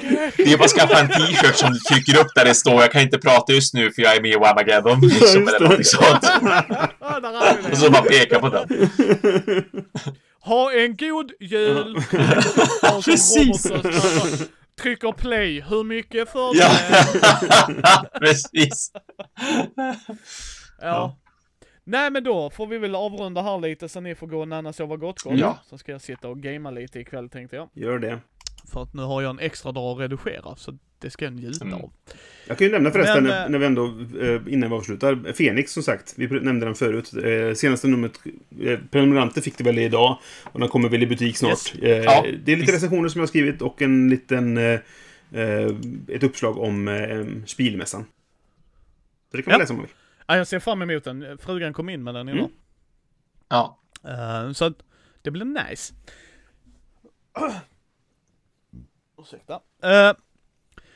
Men då vill jag passa på att tacka för att ni har lyssnat. Mm, tack. Eh, ja, det är alltid lika trevligt att träffa eh, er via Skype. Detsamma. Mm. Thomas och eh, Brisse. Detsamma. Eh, ja, har ni nyheter så hör gärna av er till micke.mindy.nu eller på Konradagos, ska vi se här, konradargo, konradargo at gmail.com Yes. eller till Brisse på brisse at spelradio.se va? Ja. Ja, du ser. Alla länkar och sånt finns i vår beskrivning. Uh, även till oss och det om ni vill följa oss. Jag tycker ni ska gå in och kolla på Thomas Super Fantastic Awesome Videos. Mm. Och det är alltid, jag gillar ditt upplägg där med första intryck. Jag tycker det är jättebra. Tack. Det är liksom, här är mitt, det är därför det, det var lite inspirationen till Mindys första intryck på video. Mm. Liksom, här är det vad du får i boxen. Ja, kul. Uh, roll, rollspel är ju svårt att spela en gång. Det, det är inte jättesvårt, men det, det kan vara svårt. Alltså, för, först, för det första måste du hitta en grupp av människor som vill göra det Mm. så ofta, även om jag hade velat göra det. Mm. Så, ja, nu ska ni lära er ett nytt system. Denna Igen. Alltså, så, så, Ja. Ja men liksom. Medan i ett brätspel är det ju annorlunda, Mm. för att det blir liksom mer, det, det tar inte den Nej, tiden men visst. alltid. Mm. Vissa spel gör, vissa Ja, spel gör. Mm. Så det ska jag inte underskatta. Men eh, så, så här, tipsa oss. Alltså gör jättegärna det. På Mm. Ja. alla olika Ja. sätt. Har ni en grej som bara, hmm, vad har ni tankar och funderingar runt det här? Mm. Det får ni jättegärna göra med ämnen också som ni vill eh, vi tre ska Mm. göra. Mm. För vi, vi sitter gärna och snackar spel och sådär. Och eh, ni behöver inte hålla med oss, för guds skull. Eh, utan det är bara, min idé med alla de här grejerna är ju att sporra er att fundera och, och så att ni ska få ta ställning Mm. Vad, vad tycker ni faktiskt? Har vi helt fel? Ja men släng oss en känga då, det är väl inga Mm. problem. Mm. Men då har ni ju funderat ut det och tänkt på det. Det är lite så våra tankar är. Mm. Eh, gå gärna in och stötta oss på Patreon om det är det ni känner att ni vill. Eh, va- varje liten bäck uppskattas. Mm. Så är det ju, många bäckar små. Eh, vi finns ju på Mini.nu, Mindys bräd och rollspelspodd på Facebook, YouTube, Instagram, Twitter. Det är där ni hittar oss. Eh, ni hittar ju Thomas på hans Super Fantastic Awesome-grupp, Konrad Dago Mhm. recenserar gruppen där Brisse och jag hänger också. Japp. Tagga oss där för guds skull om ni har några frågor Ja. direkt. Det gör aldrig något. Eh, sen hittar ni ju Brisse på spelradio på din Facebook va? Ja. Ja, precis. Facebook.com slash spelradio. Precis. Och eh, där får man ju då uh, uppdateringar. Mm. Du släpper ju varannan, vi släpper varje måndag. Mm. Vi släpper varannan. Så det är nice. Så att det är liksom bara att gå in där och titta. Lämna gärna betyg, även på Brisses grejer också. Mm. För det är så man når ut. Det är Mm. så Podosfären fungerar. Ju mer betyg vi Mm. får. Och ni behöver inte ge oss högsta betyg, det är inte det vi Nej. säger. Bara ge oss Mm. betyg. Ge er feedback. Feedback är bra. Mm. Tveka aldrig att höra av Verkligen. er. Vi försöker jobba så mycket med ljudet som möjligt och allt Ja. det där. Men det tar Ja. tid. Mm. Och så är det Mm. va. Och, så att det är alltid lika trevligt boys. Och en sista shoutout. För guds skull, gå in och tävla. Jag vill Ja. ge bort 11 Ja. paket. Precis. Kom igen nu.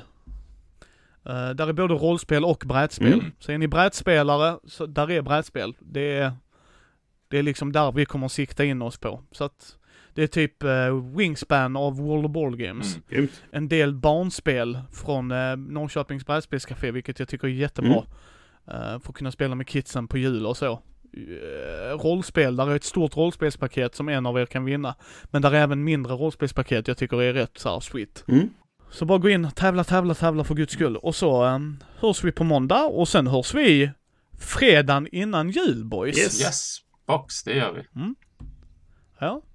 Då tänkte jag vi kanske skulle prata om eh, vad våra planer är för jul om vi kommer att spela Mm. spel. För det Mm. kanske kan vara Mm. intressant. Jättegärna. Ja, oh ja.